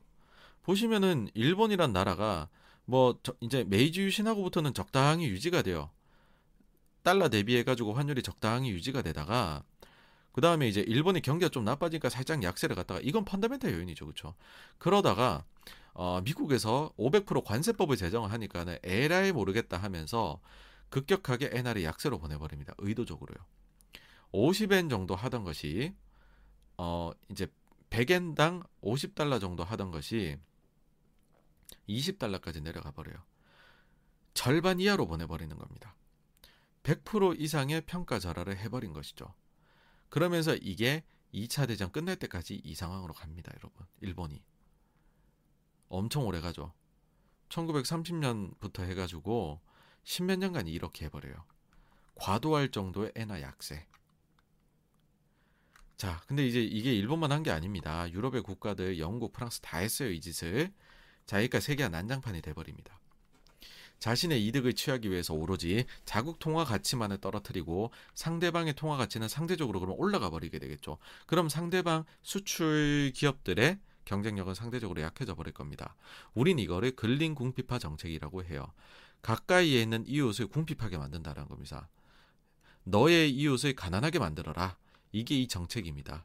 베걸 사이 네이버라고 이제 영어로도 하는데 하여튼 이게 근린 궁핍화 정책이 이때 아주 크게 크게 달합니다. 이기주의가 크게 달한 거죠 국가들이. 그러니까 이게 너무 심각해지니까요. 미국이 1933년에 금태안을 정지하고 야 나도 이거 도저히 못 맞겠어. 그러고는 야 이제 이런 짓 하지 말고 우리 재정을 풀자. 그래서 33년부터는 뉴딜 정책을 실행을 합니다. 강력한 재정 정책. 그리고 궁극적으로는 39년도에 세계 2차 대전이 발발하면서 1차 대전 때 만들어 놓은 과잉 공급 설비들 때문에 일어났던 경기 침체가 한 번에 해소돼 버리게 돼요. 안타까운 얘기지만은 이거 덕분에 미국이나 유럽이나 일본 같은 당시 열강들이 다시 돈을 되게 잘 벌어버리게 됩니다. 그러면서 이게 해소가 돼버려요. 근데 일본은 이제 패전국이니까는 돈 쓸 데가 많으니까 계속 해가지고서 그러니까 사실 30년대 중반에 들어와서는 다른 유럽 국가들은 과도한 통화 약세를 많이 되돌립니다. 근데 일본은 계속해서 가버려요. 나는 끝까지 할래. 결국에는 2차 대전 패전하긴 했어요. 근데 20년 동안 자국 통화 약세를 하면서 2차 대전 패전국이지만 빠르게 오뚜기점이 일어나고 그리고 6.25 발발하죠. 그러면서 벌떡 일어나요. 그러니까 일본 입장에서는 어땠냐면 오 우리나라가 난장판이 됐어 통화 약세가 계속 가 언제까지 우리가 유의미하게 살아날 때까지 계속 약세를 해 그거를 1930년부터 50년까지 했었고 이를 통해 가지고서 실제로 좋은 결과를 얻어냈다는 경험이 있어요. 그러니까 이 짓을 할 수 있는 거예요. 일본은 무서운 나라예요. 자, 패전국이 됐었지만 일본은 소위 뒤가 없는 정책을 무책임하게 계속 썼고 그 동안에는 계속 정말 잘 먹혔었다. 그리고 이 같은 성공의 이면에는 뭐가 되었든 주변보다만 상황이 나으면 된다는 이렇게 상황이 글로벌 전체적으로 계속 극단적으로 향하게 되었을 때조차도요. 그러면 그 자체로 버티고 버티고 버티고 하다 보면 세상이 언제까 뒤바뀔 사건이 정치적으로 발발하게 될 수밖에 없을 것이고 그러면 이때 한몫 많이 챙겨서 그동안 써왔던 무책임했던 정책의 부작용을 다 상쇄하면서 그 정책을 종료할 수 있다는 게 일본의 생각이라는 겁니다. 일본은 이걸 경험했다라는 거죠. 이걸 보면 여러분들 이해가 되시죠? 왜 그렇게 사람들이 아베노믹스에 열광했을까? 그리고 아베노믹스에 대해서 조금이라도 일본에 대해서 경제적인 역사를 안다면은 그거는 궁극주의적이다라는 얘기를 사람들이 바로 꺼냈을까가 여기에 있습니다. 네, 그래서 여기까지가요. 일본에 대한 얘기였고요. 네, 또 세 번째 주제에 대한 내용이었습니다. 또 여기까지가 오늘 준비한 내용의 어, 전부이고요. 에, Q&A로 넘어가도록 하겠습니다. 네, 또 그 사이에 들어와 주신 레이즈님 너무 감사드리고요. 또 아요때 도라도라님 또 이렇게 후원해 주셔서 감사합니다. 예, 너무 감사드립니다. 아, 네, 별명은 선어개님 또 참여해 주셔서 감사드리고요.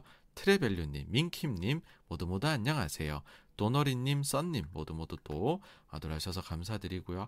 아, 네, 또 루시드 머스크님 이렇게 후원해 주셔서 감사합니다. 예, 늘 감사드립니다.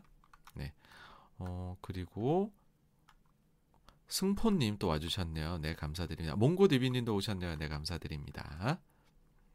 네, 개금투님도 와주셨네요. 네, 어, 매번 이렇게 참석해 주셔서 감사드리고요. 아우 또 승포님 이렇게 매주 어, 참석도 해주시고 후원도 해주셔서 너무너무 감사하다는 말씀 또 드리겠습니다. 감사합니다.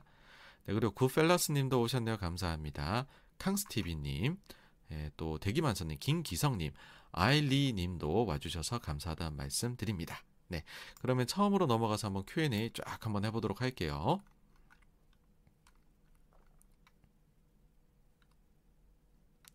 아, 네, 라이브가, 아, 요거는 이제 유튜브 자체의 문제인 것 같습니다. 이게 제가 어떻게 해결할 수 없는 기술적 문제라는 거 좀 죄송하다는 말씀 드립니다. 네, 아, 네, 초코님 75bp 이야기 듣자마자 제가 떠오르셨다고요? 아, 네, 그게 제가 의도한 바입니다. 감사합니다. 아, 네, 소소님, 아, 네, 월브 채널. 네, 너무 좋았습니다. 이제 그 가서 하니까 뭐 채널의 관계자분들 너무너무 편안하게 방송할 수 있게 도와주셔서 잘했던 것 같아요. 네.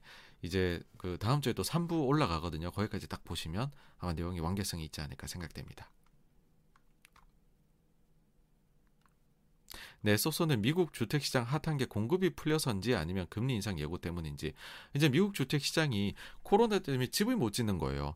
그리고 이제 코로나 때문에 각종 원부자재 가격이 올라가고 그래서 거기다 또 당연히 이제 돈을 많이 풀었으니까는 어 주택도 자산의 하나니까 많이 올라갔었죠.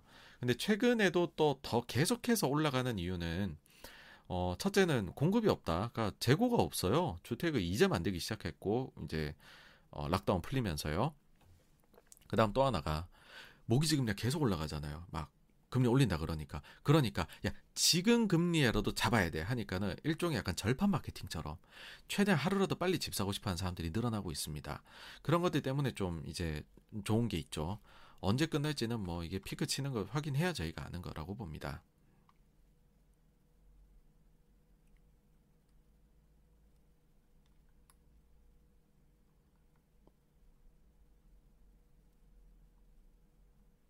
네, 딜딜님께서 넷플릭스는 다음 분기도 사정이 나아지지 않을 것 같은데 일단 회사에서 다음 분기도 뭐 어 그 가입자 순종은 없을 것 같다라고 마이너스 이야기했고 그 다음에 시장 예상이 지금 제가 볼 때는 이익단에서도 뭐 특별함은 없을 것 같아요. 근데 넷플이 이제 새롭게 취할 전략들 뭐 이제 광고 붙이는 저렴이 요금제 플러스 또 결국은 이게 흥행 산업입니다, 여러분. 그래서 흥행하는 또 콘텐츠를 만들어낼 수 있느냐, 뭐 그런 요소들이 중요하다고 생각을 합니다. 이제 뭐 PER이 포워드로 보면은 10배 중후반으로 떨어졌더라고요. 네, 넷플릭스가 여러분 10배 중후반입니다. 이제 성장주라고 얘기하려면 넷플릭스보다 비싸면 어, 성장주로 얘기를 하려면 대단한 성장을 이뤄야겠죠. 그렇죠? 그러니까 그만큼 이게 좀 눈높이 낮아진 것 같아요. 넷플, 넷플에 대해서요.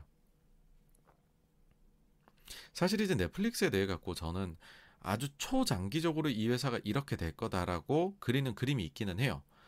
어, 그거는 나중에 공개하겠습니다. 네. 어, 그라운스테이트님께서 말씀해 주셨네요. 히트 하는 콘텐츠 맞습니다. 세모님 티빙을 끊으신다고요? 하, 그쵸. 아, 이게 OTT가 너무 많아요, 지금. 네, 좀 합쳤으면 좋겠습니다, 개인적으로. 들어가, 들어가서 봐야 될 게 너무 많아요.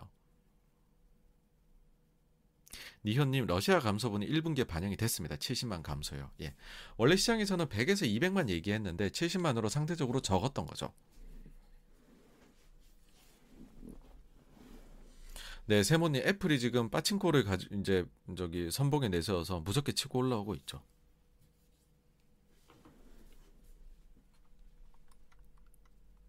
네, 우자매님 MLF와 LPR은 동결했지만 지준율을 낮추면서 통화 완화 정책을 하는 건 아니죠. 아, 시장은요 모든 거는 실제하고 기대의 차이라고 생각을 합니다. 기대치가 뭐였냐면 그 전에 데이터가 너무 나쁘게 나오니까 리커 창에 딱 그 총리가 직접 나가셔, 나오셔가지고서는 어, 지준율을 포함한 통화 정책을 강력하게 펴겠다 천명을 했는데 현실은 툭 까놓고 보니 아무것도 안 하는 거죠. 이 정도면. 왜냐하면 MLF, LPR 안 건드렸죠. 지준율도 50이 아니라 원래 낮추면 50bp씩 낮췄어요. 25밖에 안 하니까는 아 중국이 통화 완화책을 거의 안 쓰는구나 이렇게 된 거죠. 그래서 이게 매파적으로까지 느껴지게 되는 겁니다. 그리고 실질적으로도 향후로도 못 쓰는 거 아니냐. 실제로 지준율 25bp 인하 딱 나오자마자 외신에서 나온 거는 마지막 지준율이 인하다. 이런 얘기까지 나왔습니다.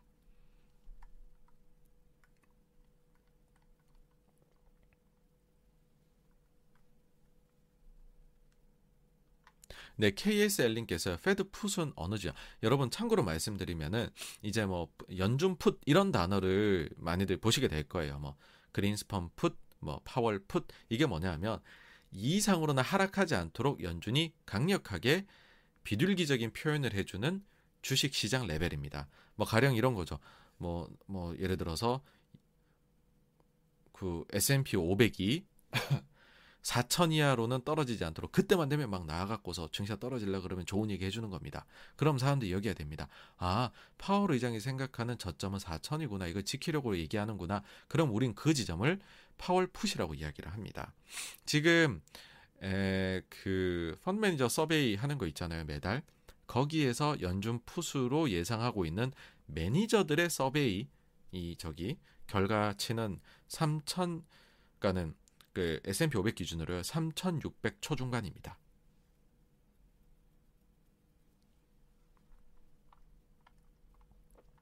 뭐 이제 정확한 시기까지는 뭐 맞추기는 어렵다고 생각합니다. 다만 이제 사실 제가 조심하십시오라고 말씀드린 게 몇 달 돼가지고 반년 정도 됐습니다. 거의 정도면은 오랜 기간 좀 오고 있는 건데 예 어쨌든 그 기조는 계속 유지입니다. 계속 좀 조심하시라 그런 말씀드리고 싶습니다.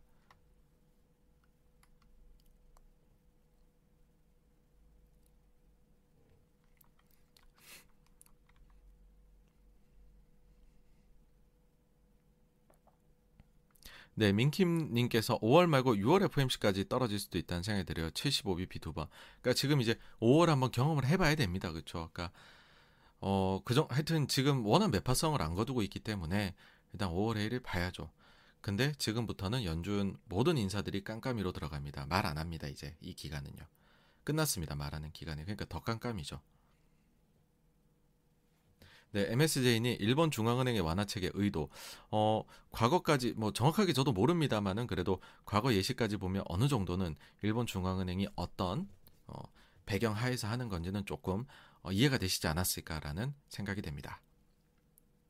네, 민님께서 러시아 디폴트 가능성인데 맞아 헝다 때도 보셨겠지만은 디폴트라는 것은 결국은 이제 빌려준 사람하고 빌린 사람하고 간에 합의로 얼마든지 바뀔 수가 있는 부분입니다. 그래서 디폴트는 났으나 디폴트는 아니야. 이런 단어가 헝다 때 나왔잖아요.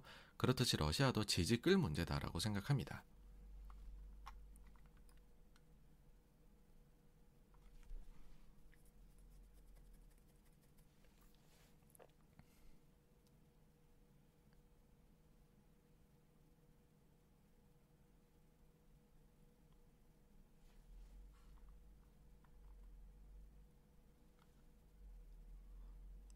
아, 네. 트레밸류님께서 아 그동안은 저금리니까는 아주 하이밸류 줬다면 이제는 금리 올라가니까 정반대 현상 뭐 이런 거를 말씀을 해주신 것 같은데 뭐 연준이 어떻게 인플레를 잘 잡느냐에 달려 있다고 생각을 합니다.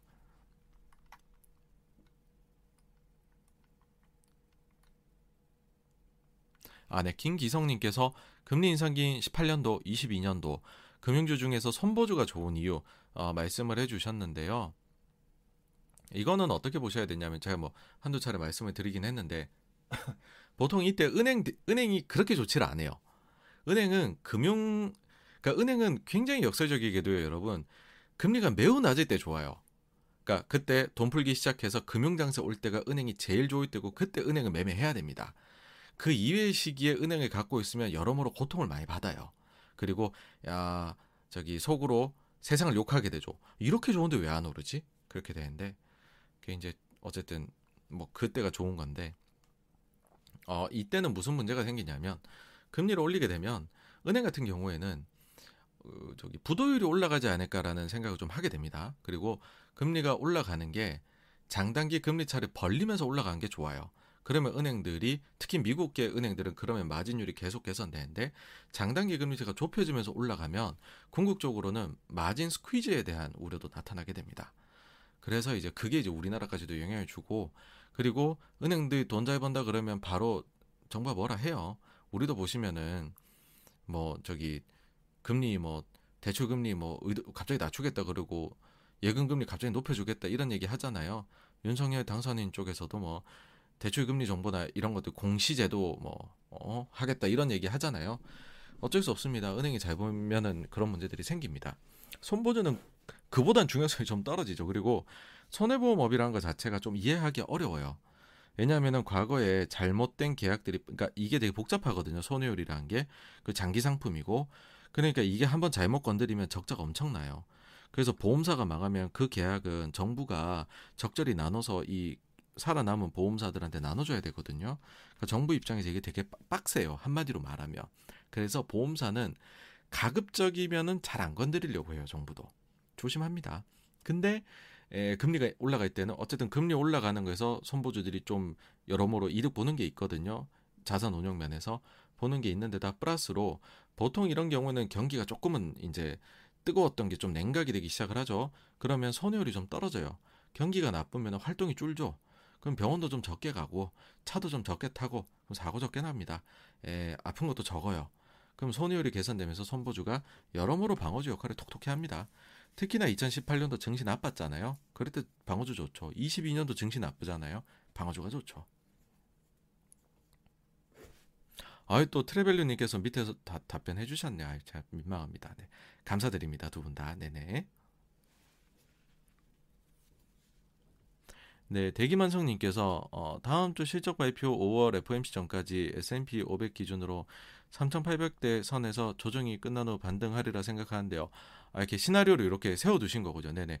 뭐 시나리오는 저도 다양하게 세워봅니다. 그래야 이게 그때 닥쳤을 때 대응이 되기 때문에 정말 좋은 어, 습관이라고 생각합니다. 네. 어, 저희 경우 어, 특정 지수대라든지 모멘텀 언제를 기점으로 조정이 마무리될 걸로. 뭐 일단은 사실 이제 그 사실 지난번하고 비슷하게 레벨을 끄어보면 3600에서 3800이 나오기는 해요. 2018년도 보면은 그 다음에 지금 서베이에서도 어, 연준 풋으로 생각하는 구간이 3600대니까는 그 정도면은 솔직히 이거는 정말 괜찮은 가격이죠. 네, 대단히 괜찮은 가격이고 그 가격 되면 가격 10년 평균 정도 어, 혹은 그보다 살짝 아래에 S&P 500이 될 겁니다. 그러면은 매수에 아주 부담이 없습니다. 네. 그건 아주 찬스라고 생각을 하죠. 예. 어, 그리고 추가적으로는 근데 꼭 이렇게 흘러가란 법은 또 없잖아요. 제가 지금 역 실적 말씀드리고 있고 역실적에서 에, 그 확인할 수 있는 게 대표적인 게 거래를 동반한 하락. 즉 매도 클라이막스를 겪으면 그때부터는 매수하기에는 어, 괜찮아진다. 그래서 거래량도 한번 거래 대금도 눈여겨 보시라. 요것까지 추가해 드리고 싶습니다.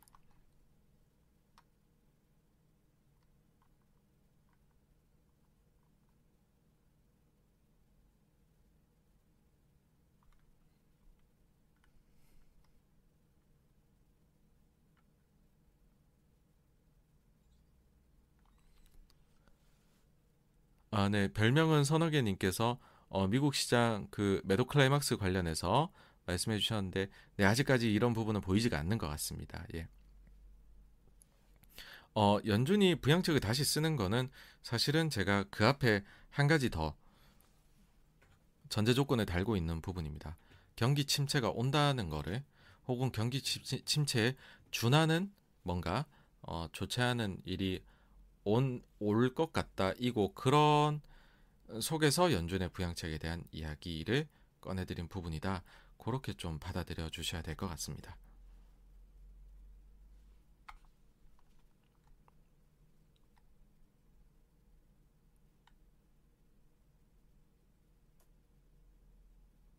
네, 개금투님께서 어, 올해 베이 스나리오가 아, 한 번 더 증시 빠지면은 매수했다가 어, 그 다음에 하반기 즈음에 또 어, 매도하고 뭐 요런 쪽을 어, 이제 그 어, 말씀해 주시는데 에, 뭐 저 같은 경우에는 일단은 뭐 하여튼 상황 봐야 된다 봐야 되는데 이게 뭐 어쨌든 좀 과매도가 나오면 그건 충분히 사야 될 시기다라는 생각이고 그래서 또 뭐 다행히 또 오르면은 또 이제 뭐 그다음부터는 연준이 어떻게 하는지 그런 거 상황 봐가면서 뭐 정리할 건지 아니면 연준이 또 부양책 써준다 그러면 아 감사합니다 그러면서 또 더 가져가겠습니다 그럴 건지는 뭐 그때 가서 또 봐야 되지 않을까 그렇게 생각을 합니다.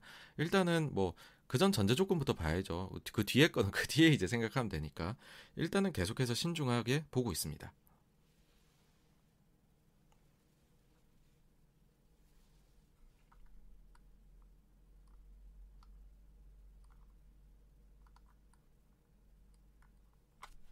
네, K님 지금 라이브 방송 하고 있습니다. 네, KSL님께서 환율 지금 기시면 1,300원 가능해 보이는데 사실 이게 지금 엔화에 달려 있는 부분이긴 합니다, 여러분. 한국은행도 지난주에 개입 한번 하더라고요. 하긴 했지만은 되게 센 개입은 아니에요. 이게 뭐냐면 아, 그 얘기를 안 드렸네요. 2000년대 초중반이었습니다. 그때 일본의 엔화가 너무 강해지니까는 일본이 그 저기 외환시장 직접 개입을 해요. 그래갖고 엔화 약세를 한번 보내려고 하고 그때가 정말 공교롭게도 구로다였어요. 그때 구로다가 글로벌 리플레이션 공조를 주장을 하면서 엔화 약세를 보내려고 합니다. 그래서 엔화가 실제 좀 약세로 가요. 그러니까는 그때 당시에 우리나라에서 그 노무현 대통령 때였는데 우리나라하고 중국하고 손잡고서 일본한테 항의를 해요. 공식적으로. 너 그러면 우리도 의도적으로 약세 보낸다. 당장 그만둬. 그때 구로다가 깨갱하고 그만둡니다. 그 한중일에 이런 역사가 있어요, 여러분. 에, 그래가지고서 우리도 지금 보면은 은근히 약세를 좀 제가 볼 때는 용인하는 느낌입니다. 그래서 엔화가 되게 중요해진 것 같아요. 네. 그리고 뭐 아, 이게 지금 이제 KSL은 그러니까는 달러나 외화를 달러를 갖고 계신데 한 1,300원 정도 오면은 원화로 바꿔 갖고 원화 값이 싸니까 그때 한국 주식 사신다. 오, 좋은 전략이시죠. 네, 네. 아마 그런 상황이면은 뭐 우리나라 증시가 상황이 많이 안 좋고 값싼 기업이 많아질 테니까 그럴 때 하셔서 투자하신 건 좋은 방법이라고 생각합니다. 어, 승부님 정말 좋은 지적해 주셨습니다. 거래량 실린 장대 연봉 나오면요 마진콜을 당하죠. 그럼 다음날 반대 매매 나오고 그러면은 어. 또 하나의 반대 매매가 더 나올 수가 있죠. 맞습니다. 그래서 그 보통은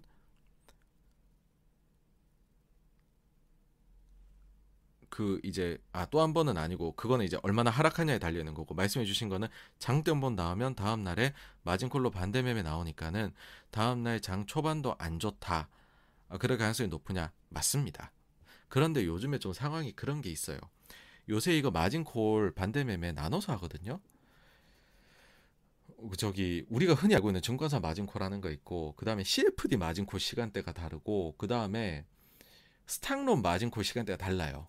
그래서 보통 보시면은 우리나라 한창 작년에 장 한번 훅 빠질 때 어떤 일이 있었냐면 아침에 시작하자마자 훅 한번 빠지고 11시 대가 또 한번 빠지고 2시 돼서 또 한 번 빠져요. 이게 각각 다 시간대가 달라서 그래요. 순서 순서대로 제가 알기로는 증권사보다 조금씩 다른 마다 조금씩 다른데 전통적인 마진 그 반대 매매가 9시 땡하면 나오고요. 어 11시 즈음에 나오는 게 CFD 마진 콜이고 오후 2시가 스탕로 마진 콜이에요.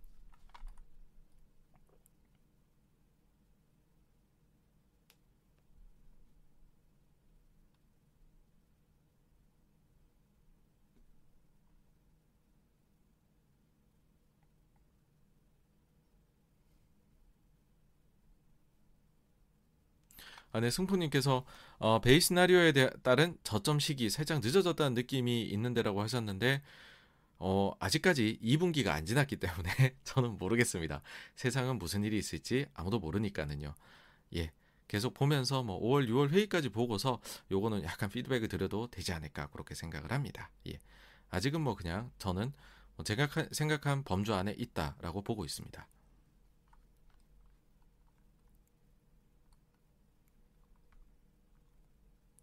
네, 도너리님 어제 보니 대차 대조표 최초로 꺾였더군요. 그렇습니다. 이게 매주 이제 목요일에 데이터가 나옵니다. 연준에서 데이터가 나오는데 어 뭐 QE 끝났고 그러면은 이게 그 다음부터는 와리가리 합니다.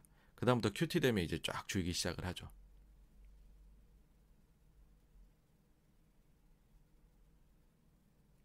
안에 그 빨래 다 됐다는 소리를 아주 잘 캐치를 해내셨네요. 맞습니다. 돌려놓고 이제 방송 들어왔는데 예, 다 됐네요. 네, 루시드 머스크님, 미 채권 10년물 5월에 3% 이상 갈 수 있을까요? 일단은 3을 가져고 저렇게까지 올라대는데 장중 잠깐이라도 어쨌든 3은 한번 찍을 것 같아요. 예. 안 그러고는 저렇게까지 땡길 수는 없다고 봅니다. 그라운 스테이트님 22가 매파 성향을 강화한다라고 했었을 때에는 그러니까 사실 지금요 달러가 지금 저렇게까지 달려버림 그러니까 매파 성향을 보이면 달러만 강하고 나머지는 다 약해야 되거든요. 22가 그나마 저 정도의 매파성을 보여줘야 더 안 약해지는 겁니다. 지금은 22가 더 강해지려면 지금 막 뭐 저기 영란은행도 가자고 다 가세해야 됩니다. 예.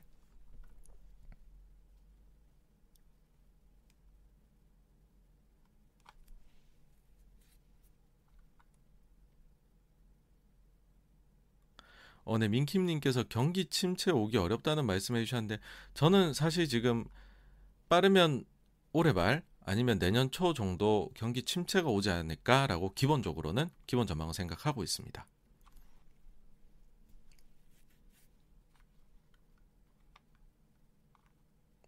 어, 루시드 머스크님, 제가 특정 월이 또 그 중에서 언제가 제일 안 좋을까 여기까지는 솔직히 이제 알 수 없는 부분이라고 보고 있습니다. 그거는 모르겠습니다. 예.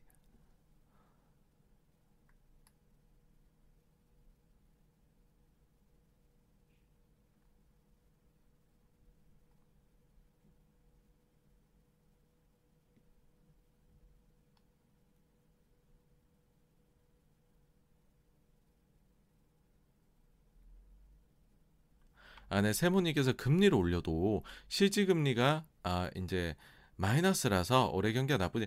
사실 이런 것들이 지금 뭐 제가 볼 때는 조금은 수정될 필요가 있지 않나라고 생각을 합니다. 지금 이게 이제 실질 금리라는 게 그거잖아요. 이제 인플레랑 금리랑 기준금리랑 보는 건데 그렇게 치면 지금 기준금리가 미국이 0.5니까는 어 그 소비자 물가가 8.5% 나오니까 마이너스 8% 실질 금리라는 거거든요. 근데 이게 그 그렇게 아주 요 실질 금리 가지고서 경기가 뭐 나빠진 거나 이런 게 표현이 되지는 않습니다. 그거는 과거 거 해보면 correlation이 안 나오는 그 자료라서요. 예, 예.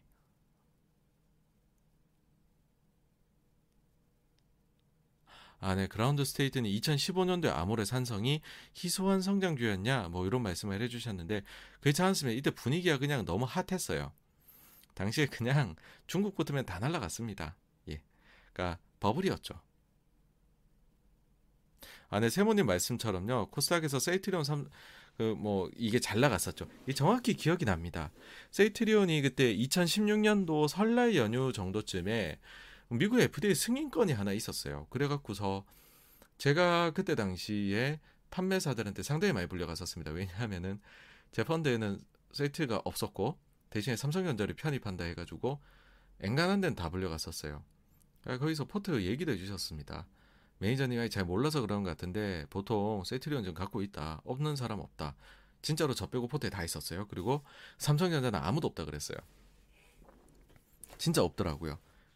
그 미팅들을 하면서 저는 더더욱 이제 확신을 가졌습니다. 와, 나는 절대 이 가격에 세트를 안 살 거고 나는 절대 이 가격에 삼성전자를 안 팔 텐데 그러면 삼성전자는 살리만 남았구나. 한 명이라도 더 사주면 되는 거 아니야? 라는 생각을 하고 왔었죠.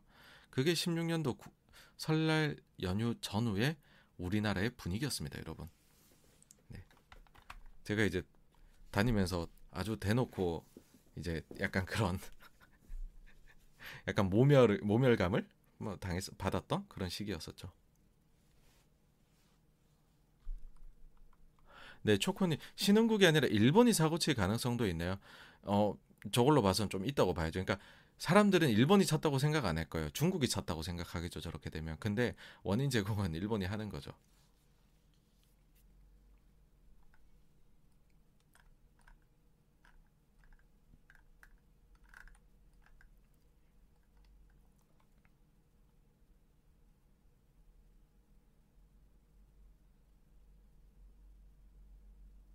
네, 레이즈블님 말씀처럼 요즘에 일본 언론들도요, 그러다나 최근에 환율 정책에 대해서 굉장히 이제 비판을 많이 하고 경제계에서도 심지어 비판을 하고 있죠. 예. 아, 네, 정영님 오셨네요. 안녕하세요. 반갑습니다. 그러니까 결국 또 그라운 스테이트님 말씀처럼 이게 보호, 보호 무역주의 이런 게 그러니까 글로 이제 세계화가 좀 해체되는 모습이 나타나고 있죠. 사실 그거가 어디까지 갈지에 대한 상상은 저는 도저히 할 수가 없어서 드릴 말씀이 없기는 한데 좋지 않은 거죠.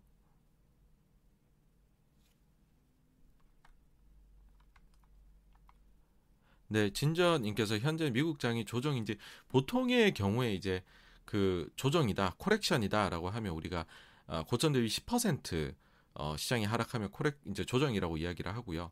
그 다음에 완전히 약세장이다 할 때는 기술적으로 우리가 약세장에 진입했다 할 때는 고점 대비 20% 하락을 이야기를 합니다. 그러니까 어, 이런 공식적인 정의 하에서는 조정장이죠. 예.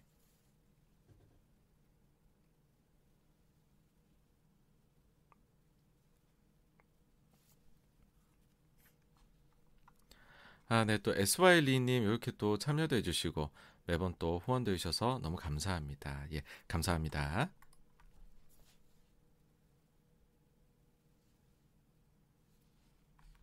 네, 아리아리에님께서 연준에서 인플레를 잡기 위해 금리를 계속 올리기에는 부채가 너무 많지 않나요? 라고 해주셨는데 일단은 그만큼 인플레 문제가 심각하다는 겁니다.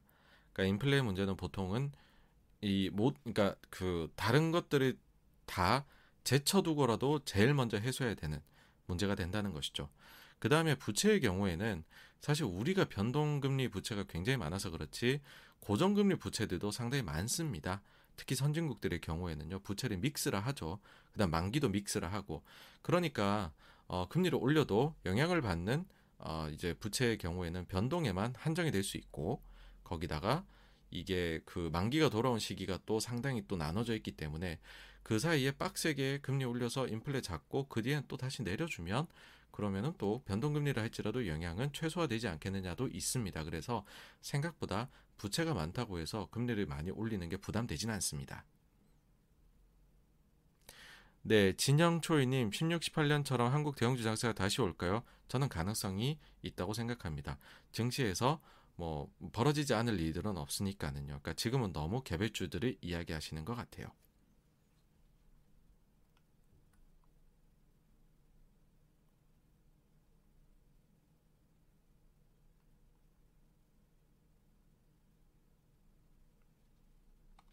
한라님께서 3회 50bp 인상 시 미국 주가 계속 하락하고 약세정으로 될까요? 라고 해주셨는데, 어, 일단은 5월을 보시죠.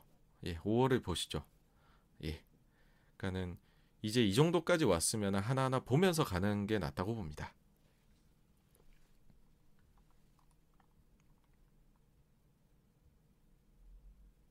다르다는 님께서 엔화 약세로 일본 부동산은 실물자산 가치 오를 것이라는 예상을 해주시는데 사실 이제 아베노믹스 때는 어떻게 보면 일본이 건전하게 좋아졌어요. 엔화를 되게 약세로 보냈음에도 불구하고 뭐 세 가지 화살이나 이렇게 비전을 가지고서 약세를 했는데 지금은 이게 진짜 일본이 안 좋아서 약해지는 건지 비전을 갖고 약세를 하는 건지 사실 좀 전자일 가능성이 높아 보이거든요.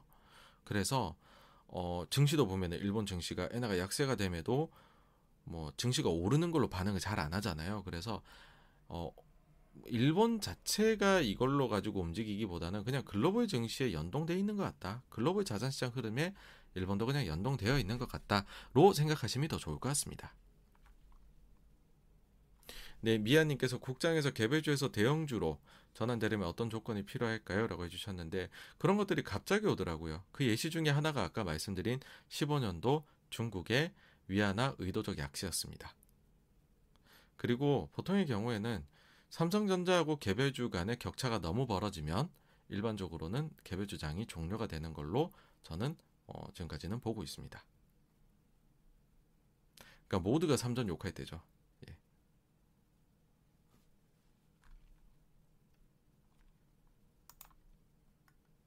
네, 루시드 머스크님께서 역실적 장세 FA 마소 구글도 적용될까요? 당연히 됩니다. 예. 왜냐하면은 이거는 그냥 전체적인 겁니다. 그 회사들만 가지고 우린 매매한다고 생각하지만 ETF라든지 선물이라든지 해칭 수요라든지 정말로 복잡하게 움직입니다. 그래서 증시가 빠질 때 나만 올라 어, 다른 사람들 10% 20%다 같이 해서 증시 빠진데 나만 올라 하는 거는 대형주에서는 거의 발생하지 않습니다.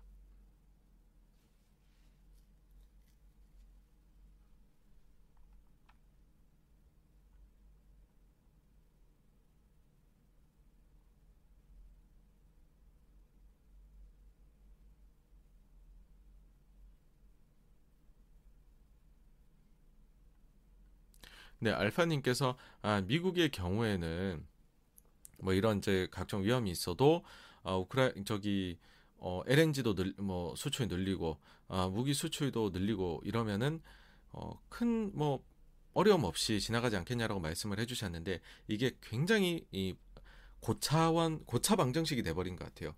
만약에 전쟁이 계속 해버리면 유가가 많이 높아질 수도 있습니다. 그러면 인플레가 과도하겠죠. 그러면 미국도 인플레 때문에 어, 수요 측면에서 파괴가 나타날 수 있다고 봅니다. 그러니까는 지금은 뭔가 요런저런 몇 가지 어, 좀 과격한 표현일 수도 있는데요.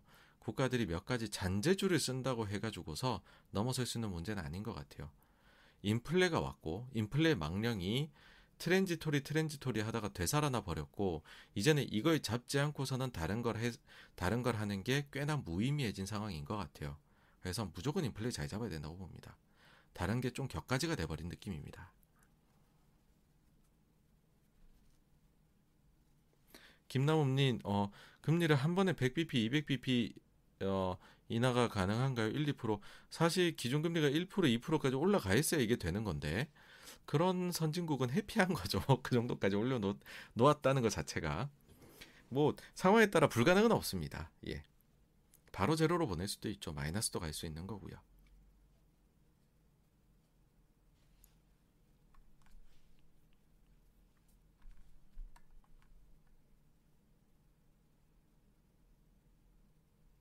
네, 건님께서 반등 온다면 연중 긴축의 정점 지나서 달러는 피크아웃, 원하는 강세, 외인 매수 전환, 삼성전자 등 대형주 장세 전형적으로 이렇게 올 수 있습니다. 예. 맞습니다.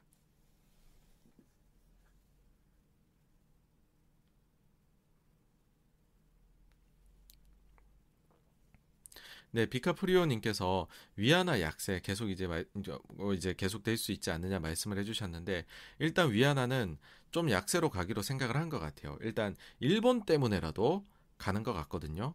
근데 이제 과연 저게 15년처럼 6에서 7로 가는 위안화 약세냐?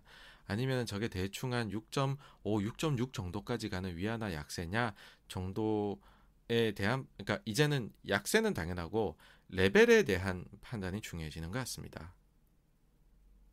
네, 아일리님 최근 엔터주의 약세 같은 경우에는 뭐 이제 많이 오른 게 죄죠, 뭐. 예. 많이 오른 게 죄라고 생각을 합니다.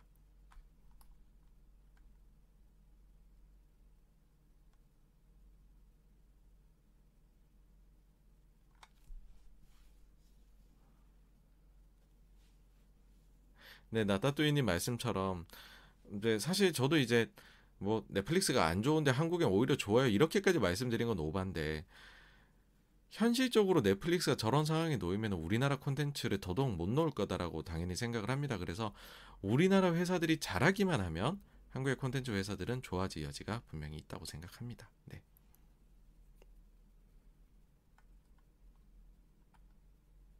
아우, 네, 나따뚜이님 도움이 되셨다니 다행입니다. 네, 감사합니다.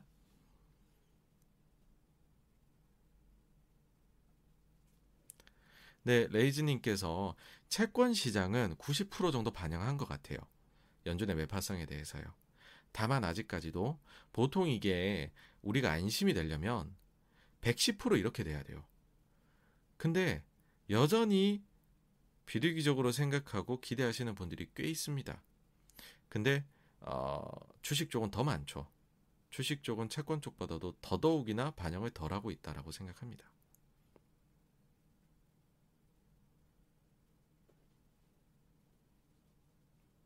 네, 투자는 예술이다 님께서 미국의 2년물 금리 빠르게 올라가는 거는 뭐 사실 이제 금리 인상에 대해서 예, 연준에서 얘기를 하면은 2년물도 이제 단기물 쪽이라서 빠르게 반영을 합니다. 근데 이제 최근에 좀 빨리 올리겠다 해버리니까는 이게 가파르게 하고 있고 뭐 한 80년대 이후에 아 채권 대학살이 있겠네요. 94, 5년도에 그때를 제외하고선 좀 좀 이 그 baby step으로 올리다 올리다 보니까는 되게 가파르게 올라갔던 거는 아마 94, 5년 이후에 처음 보실 것 같은데요. 예. 아, 94, 5년에 그때 당시에 그렇게 하면서 인플레 심리를 잡아버렸죠. 거의 유일하게 성공한 어, 연준의 긴축 사이클이었죠. 네. 그러니까는 이번에 어떨지 모르겠습니다. 바라건대는 제임스 블라드의 말은 그거죠. 우리 94, 5년처럼 빡세게 해서 성공 한번 해보자 이거죠. 지금처럼 그냥 느리게 가갖고는 100% 실패한다 그런 생각인 겁니다. 블라드는요.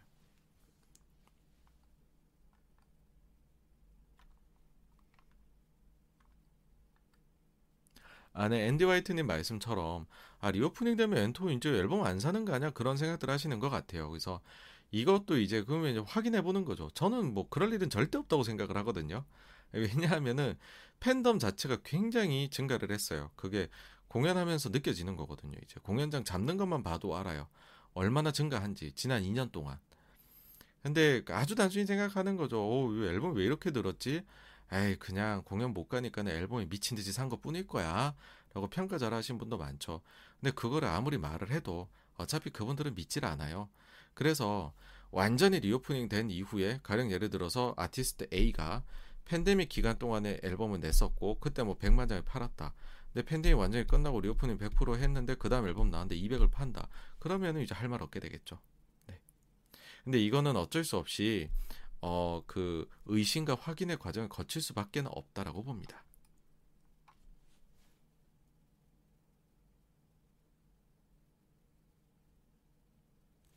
네, 자가님께서요. 9월이면은 중립금리 넘어갈 것 같은데라고 보시고 있고 그러면 장기 국채를 슬슬 매입하는 건 어떨까라고 말씀해 주셨는데 일단은 제가 볼 때 그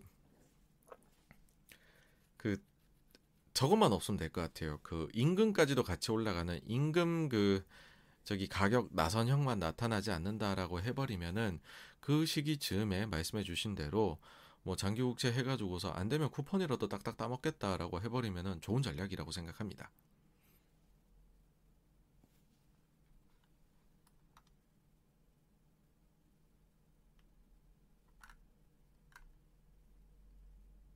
네, 민킴님께서요, 5월 만약에 저점이다라고 하면 가장 투자 매력도 높은 곳 어디일까라고 말씀을 해 주셨는데요. 뭐, 그때는 일단은 가장 눈에 보이는 게 그럴 때는 대형주입니다. 그냥 제일 쉽게 살 수 있는 건 대형주다라고 생각을 해요. 그러니까 사이즈 이펙트가 더 클 것이다라고 생각을 합니다.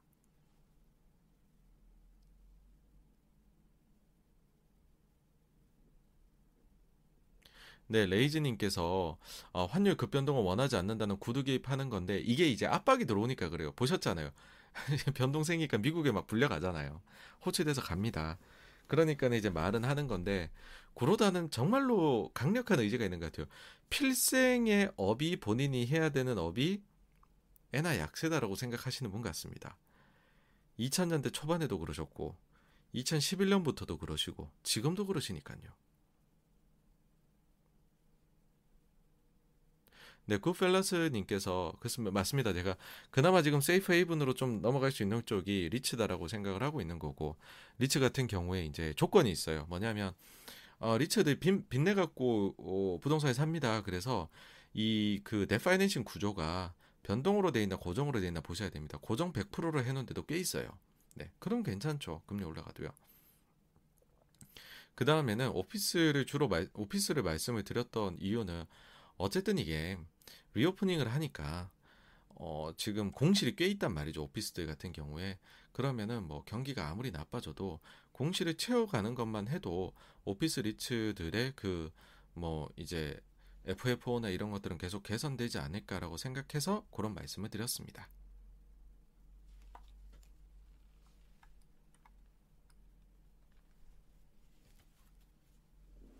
네, 앤디 화이트님 뭐 정답을 말씀해 주셨네요. 이런 금리 급격히 상승하는 구간에 자산 가치 고퀄리티주 맞습니다. 예, 그러니까 흔히들 얘기하는 게 아, 금리가 낮을 때 배당주가 각광받고 금리가 올라가면 배당주 인기 없어라고 하시는데 정반대입니다. 왜냐하면 금리 내려가면 성장주만 보거든요.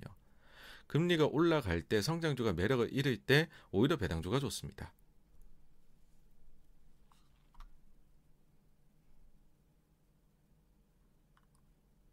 네. 제가 어쨌든 뭐 뷰나 이런 게 바뀌게 되면 언제든지 그때 말씀을 드리려고 합니다. 네.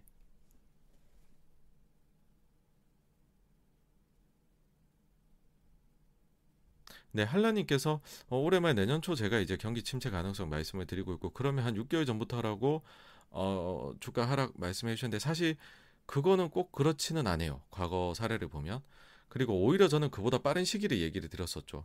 그러니까 역실 역금융이 이미 아, 미국은 작년 11월 중순부터 오고 있다라고 말씀드렸고 1월 말이나 2월부터 해서는 이제 미국이 역실적으로 들어가는 것 같다. 그래서 1분기 실적 시즌에서부터 좀 좋지 않을 것 같다 말씀을 드렸고 지금까지 저는 뭐 그 생각한 것보다는 실적이 좀 잘 나오고 있긴 한데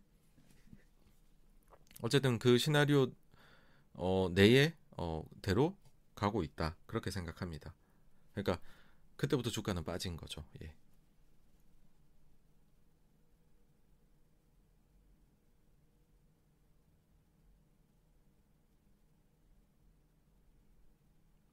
네, 그라운드님께서 금리 인상기 보수적 투자 성향 가지고 현재 이익을 지키는 모습이 더 이상 악재가 아닌 걸로 받아들여질 수도 있을까요? 회사의 성향이라고 말씀해 주셨는데요. 어, 제가 조금 이해를 못했는데 한 번만 더 적어주시면 어떨까라는 생각이 듭니다. 아, 죄송합니다. 어, 너구리님께서 이제 6월 때 이제 많이 빠지면서 하는 거 좋지 않겠냐 말씀해 주셨는데, 그러니까 이 모든 전제는 빠지냐, 그래서 얼마나 빠지냐, 그 시기로 우리가 특정할 수 있느냐입니다. 그러니까 그게 6월이냐 아니냐는 빠지고 나서 생각해도 늦지 않다고 생각합니다. 그러니까 실제로 이젠 대응의 영역입니다. 안 좋게 보는 거고 보수적으로 해야 된다 생각하는 거고 근데 여기까지 와가지고서 사실 어떤 특정 시기에 대해 갖고 너무 외모될 필요는 없습니다. 지금부터 가격 봐야 됩니다. 그냥.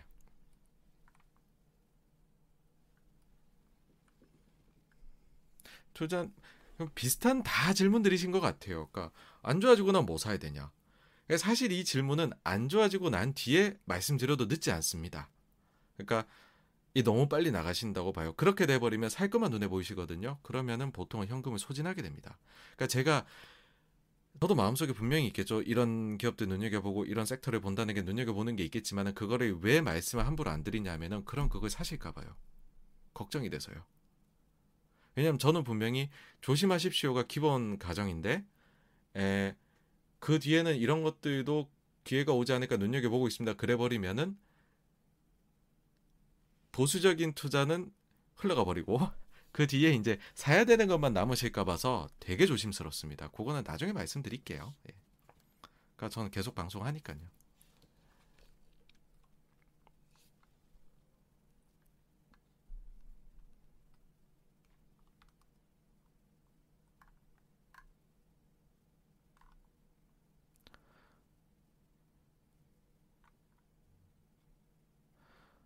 네, 그래서 어쨌든 뭐 앤디 화이트님은 그 뒤에 이제 그때 그거죠 이제 제가 과거에 팬데믹 있고 전쟁 있고 난 이후에는 좀 안 좋다가 그다음 다시 좋고 이런 경우들이 겪는데 이제 그 시기가 언제냐 그런 말씀이신데 뭐 그거 제가 사실 이제 시기를 특정하기가 어렵습니다. 그래서 일단은 이제 하락이 먼저 그러건 선행이 하락이잖아요. 그래서 하락 이후에 한번 네 한번 특집을 해봐야 되게 돼, 뭐 하면서 좀 다뤄야 되지 않을까 생각합니다. 다루다노님 채권 같은 경우에 ETF 국내 괜찮습니다. 국내 ETF도 이제 종류들이 많이 늘어나서 에, 좋, 좋다고 생각합니다. 예, 예, 그런 종류도요.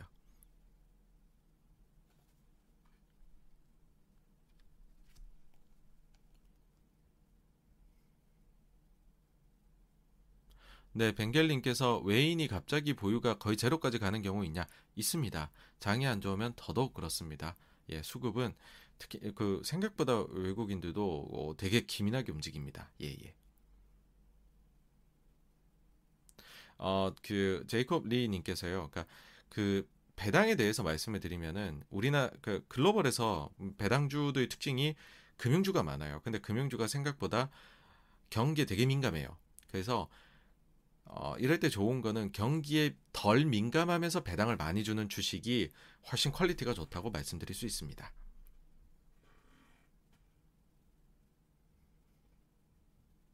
네, 발레르님께서 우리나라 금리의 적정 수준은 에, 잘 모르겠습니다. 예. 보통 솔직히 말씀드리면요, 적정 금리 수준은 올려 보다 보면 알아요. 올리고 올리고 올리다 보면 경기 망가지면 아 그게 우리의 적정 수준이었군 정도로 후행적으로 합니다. 이건 뭐 제가 바보 같아서 그런 게 아니고요. 모든 중앙은행이 그런 식으로 본인들의 적정 금리를 후행적으로 판단하게 됩니다.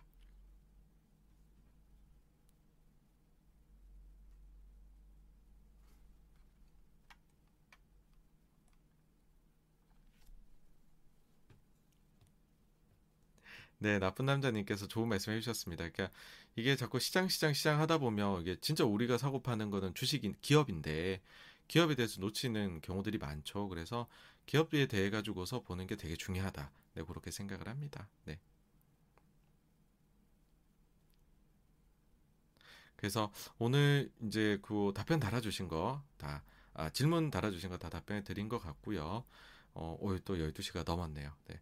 오늘의 방송을 한 요 정도에서 줄이면 어떨까라고 생각을 합니다. 또 다음 주에 9시 요 같은 시각에 토요일에 찾아뵈려고 하고요. 그 또 다른 방송들도 또 출연이 있으니까 내일은 저게 나올 것 같아요. 그 최준철 어, 대표님과 찍은 영상이 있는데 3프로 TV 아마 나오게 될 것 같아요. 예. 예, 그거 또 보시면 어떨까 하는 생각이 듭니다. 네. 예, 그래서 오늘 늦은 시각까지도 이렇게 들어주신 여러분 너무 감사를 드리고요. 다음 주에 또 같은 시각에 찾아뵙도록 하겠습니다. 네. 어, 아, 네, 구펠러스님께서, 아, 저희 후배님, 네. 과거, 아, 아니군요. 아, 제가 이제 과거 동아리에서 했던 것처럼 하는 거, 그거 지금 찍고, 찍고 있는데 중간에 지금 펜딩이 좀 돼 있습니다. 일정 때문에. 그것도 다 하면 하반기로 예상하고 있습니다. 예, 그 다음에 그라운드님 다시 한번 말씀을 부탁드렸었는데, 그게 예, 저금리 시대에는 회사가 미래에 투자하지 않는 모습에 주주들이 실망하고 주가에도 악영향을 주는데 금리 인상기에는 보수적으로 이렇게 어, 대했던 그런 회사들 오히려 긍정적으로 받아들여질 수 있느냐, 어, 있지 않겠느냐라고 해주셨는데, 아니요, 그렇지는 않은 것 같아요. 그러니까는 그 시장이 제일 원하는 거는 낄끼빠빠잖아요. 이제 해야 될 때 하고 안 해야 될 때 잘 방어하고 안 하는 기업이 사실은 다시 좋아질 때도 또 안 할 가능성도 있기 때문에 그냥 상대적 매력이 살짝 아주 안 좋을 때는 올라갈 수는 있으나 오히려 주식 내재적인 매력 자체는 상당히 잃어버리게 될 것이다라고 생각을 합니다. 예. 그러니까 어쩔 수 없어요. 이 기업이는 좀 카멜레온 같은 어, 그 보여야 된다고 봅니다. 네. 아, 네. 세모님 또 이렇게 후원해 주셔서 너무 감사드립니다. 네. 감사합니다. 아, 네. 그래서 오늘 내용을 또 여기까지 해가지고 좀 줄여볼까 하고요. 저희도 다음 주에 같은 시각에 또 재밌는 내용으로 찾아뵐까 합니다. 네. 어, 좋은 밤 보내시고요. 남은 여, 그 주말 잘 보내시기 바랍니다. 감사합니다.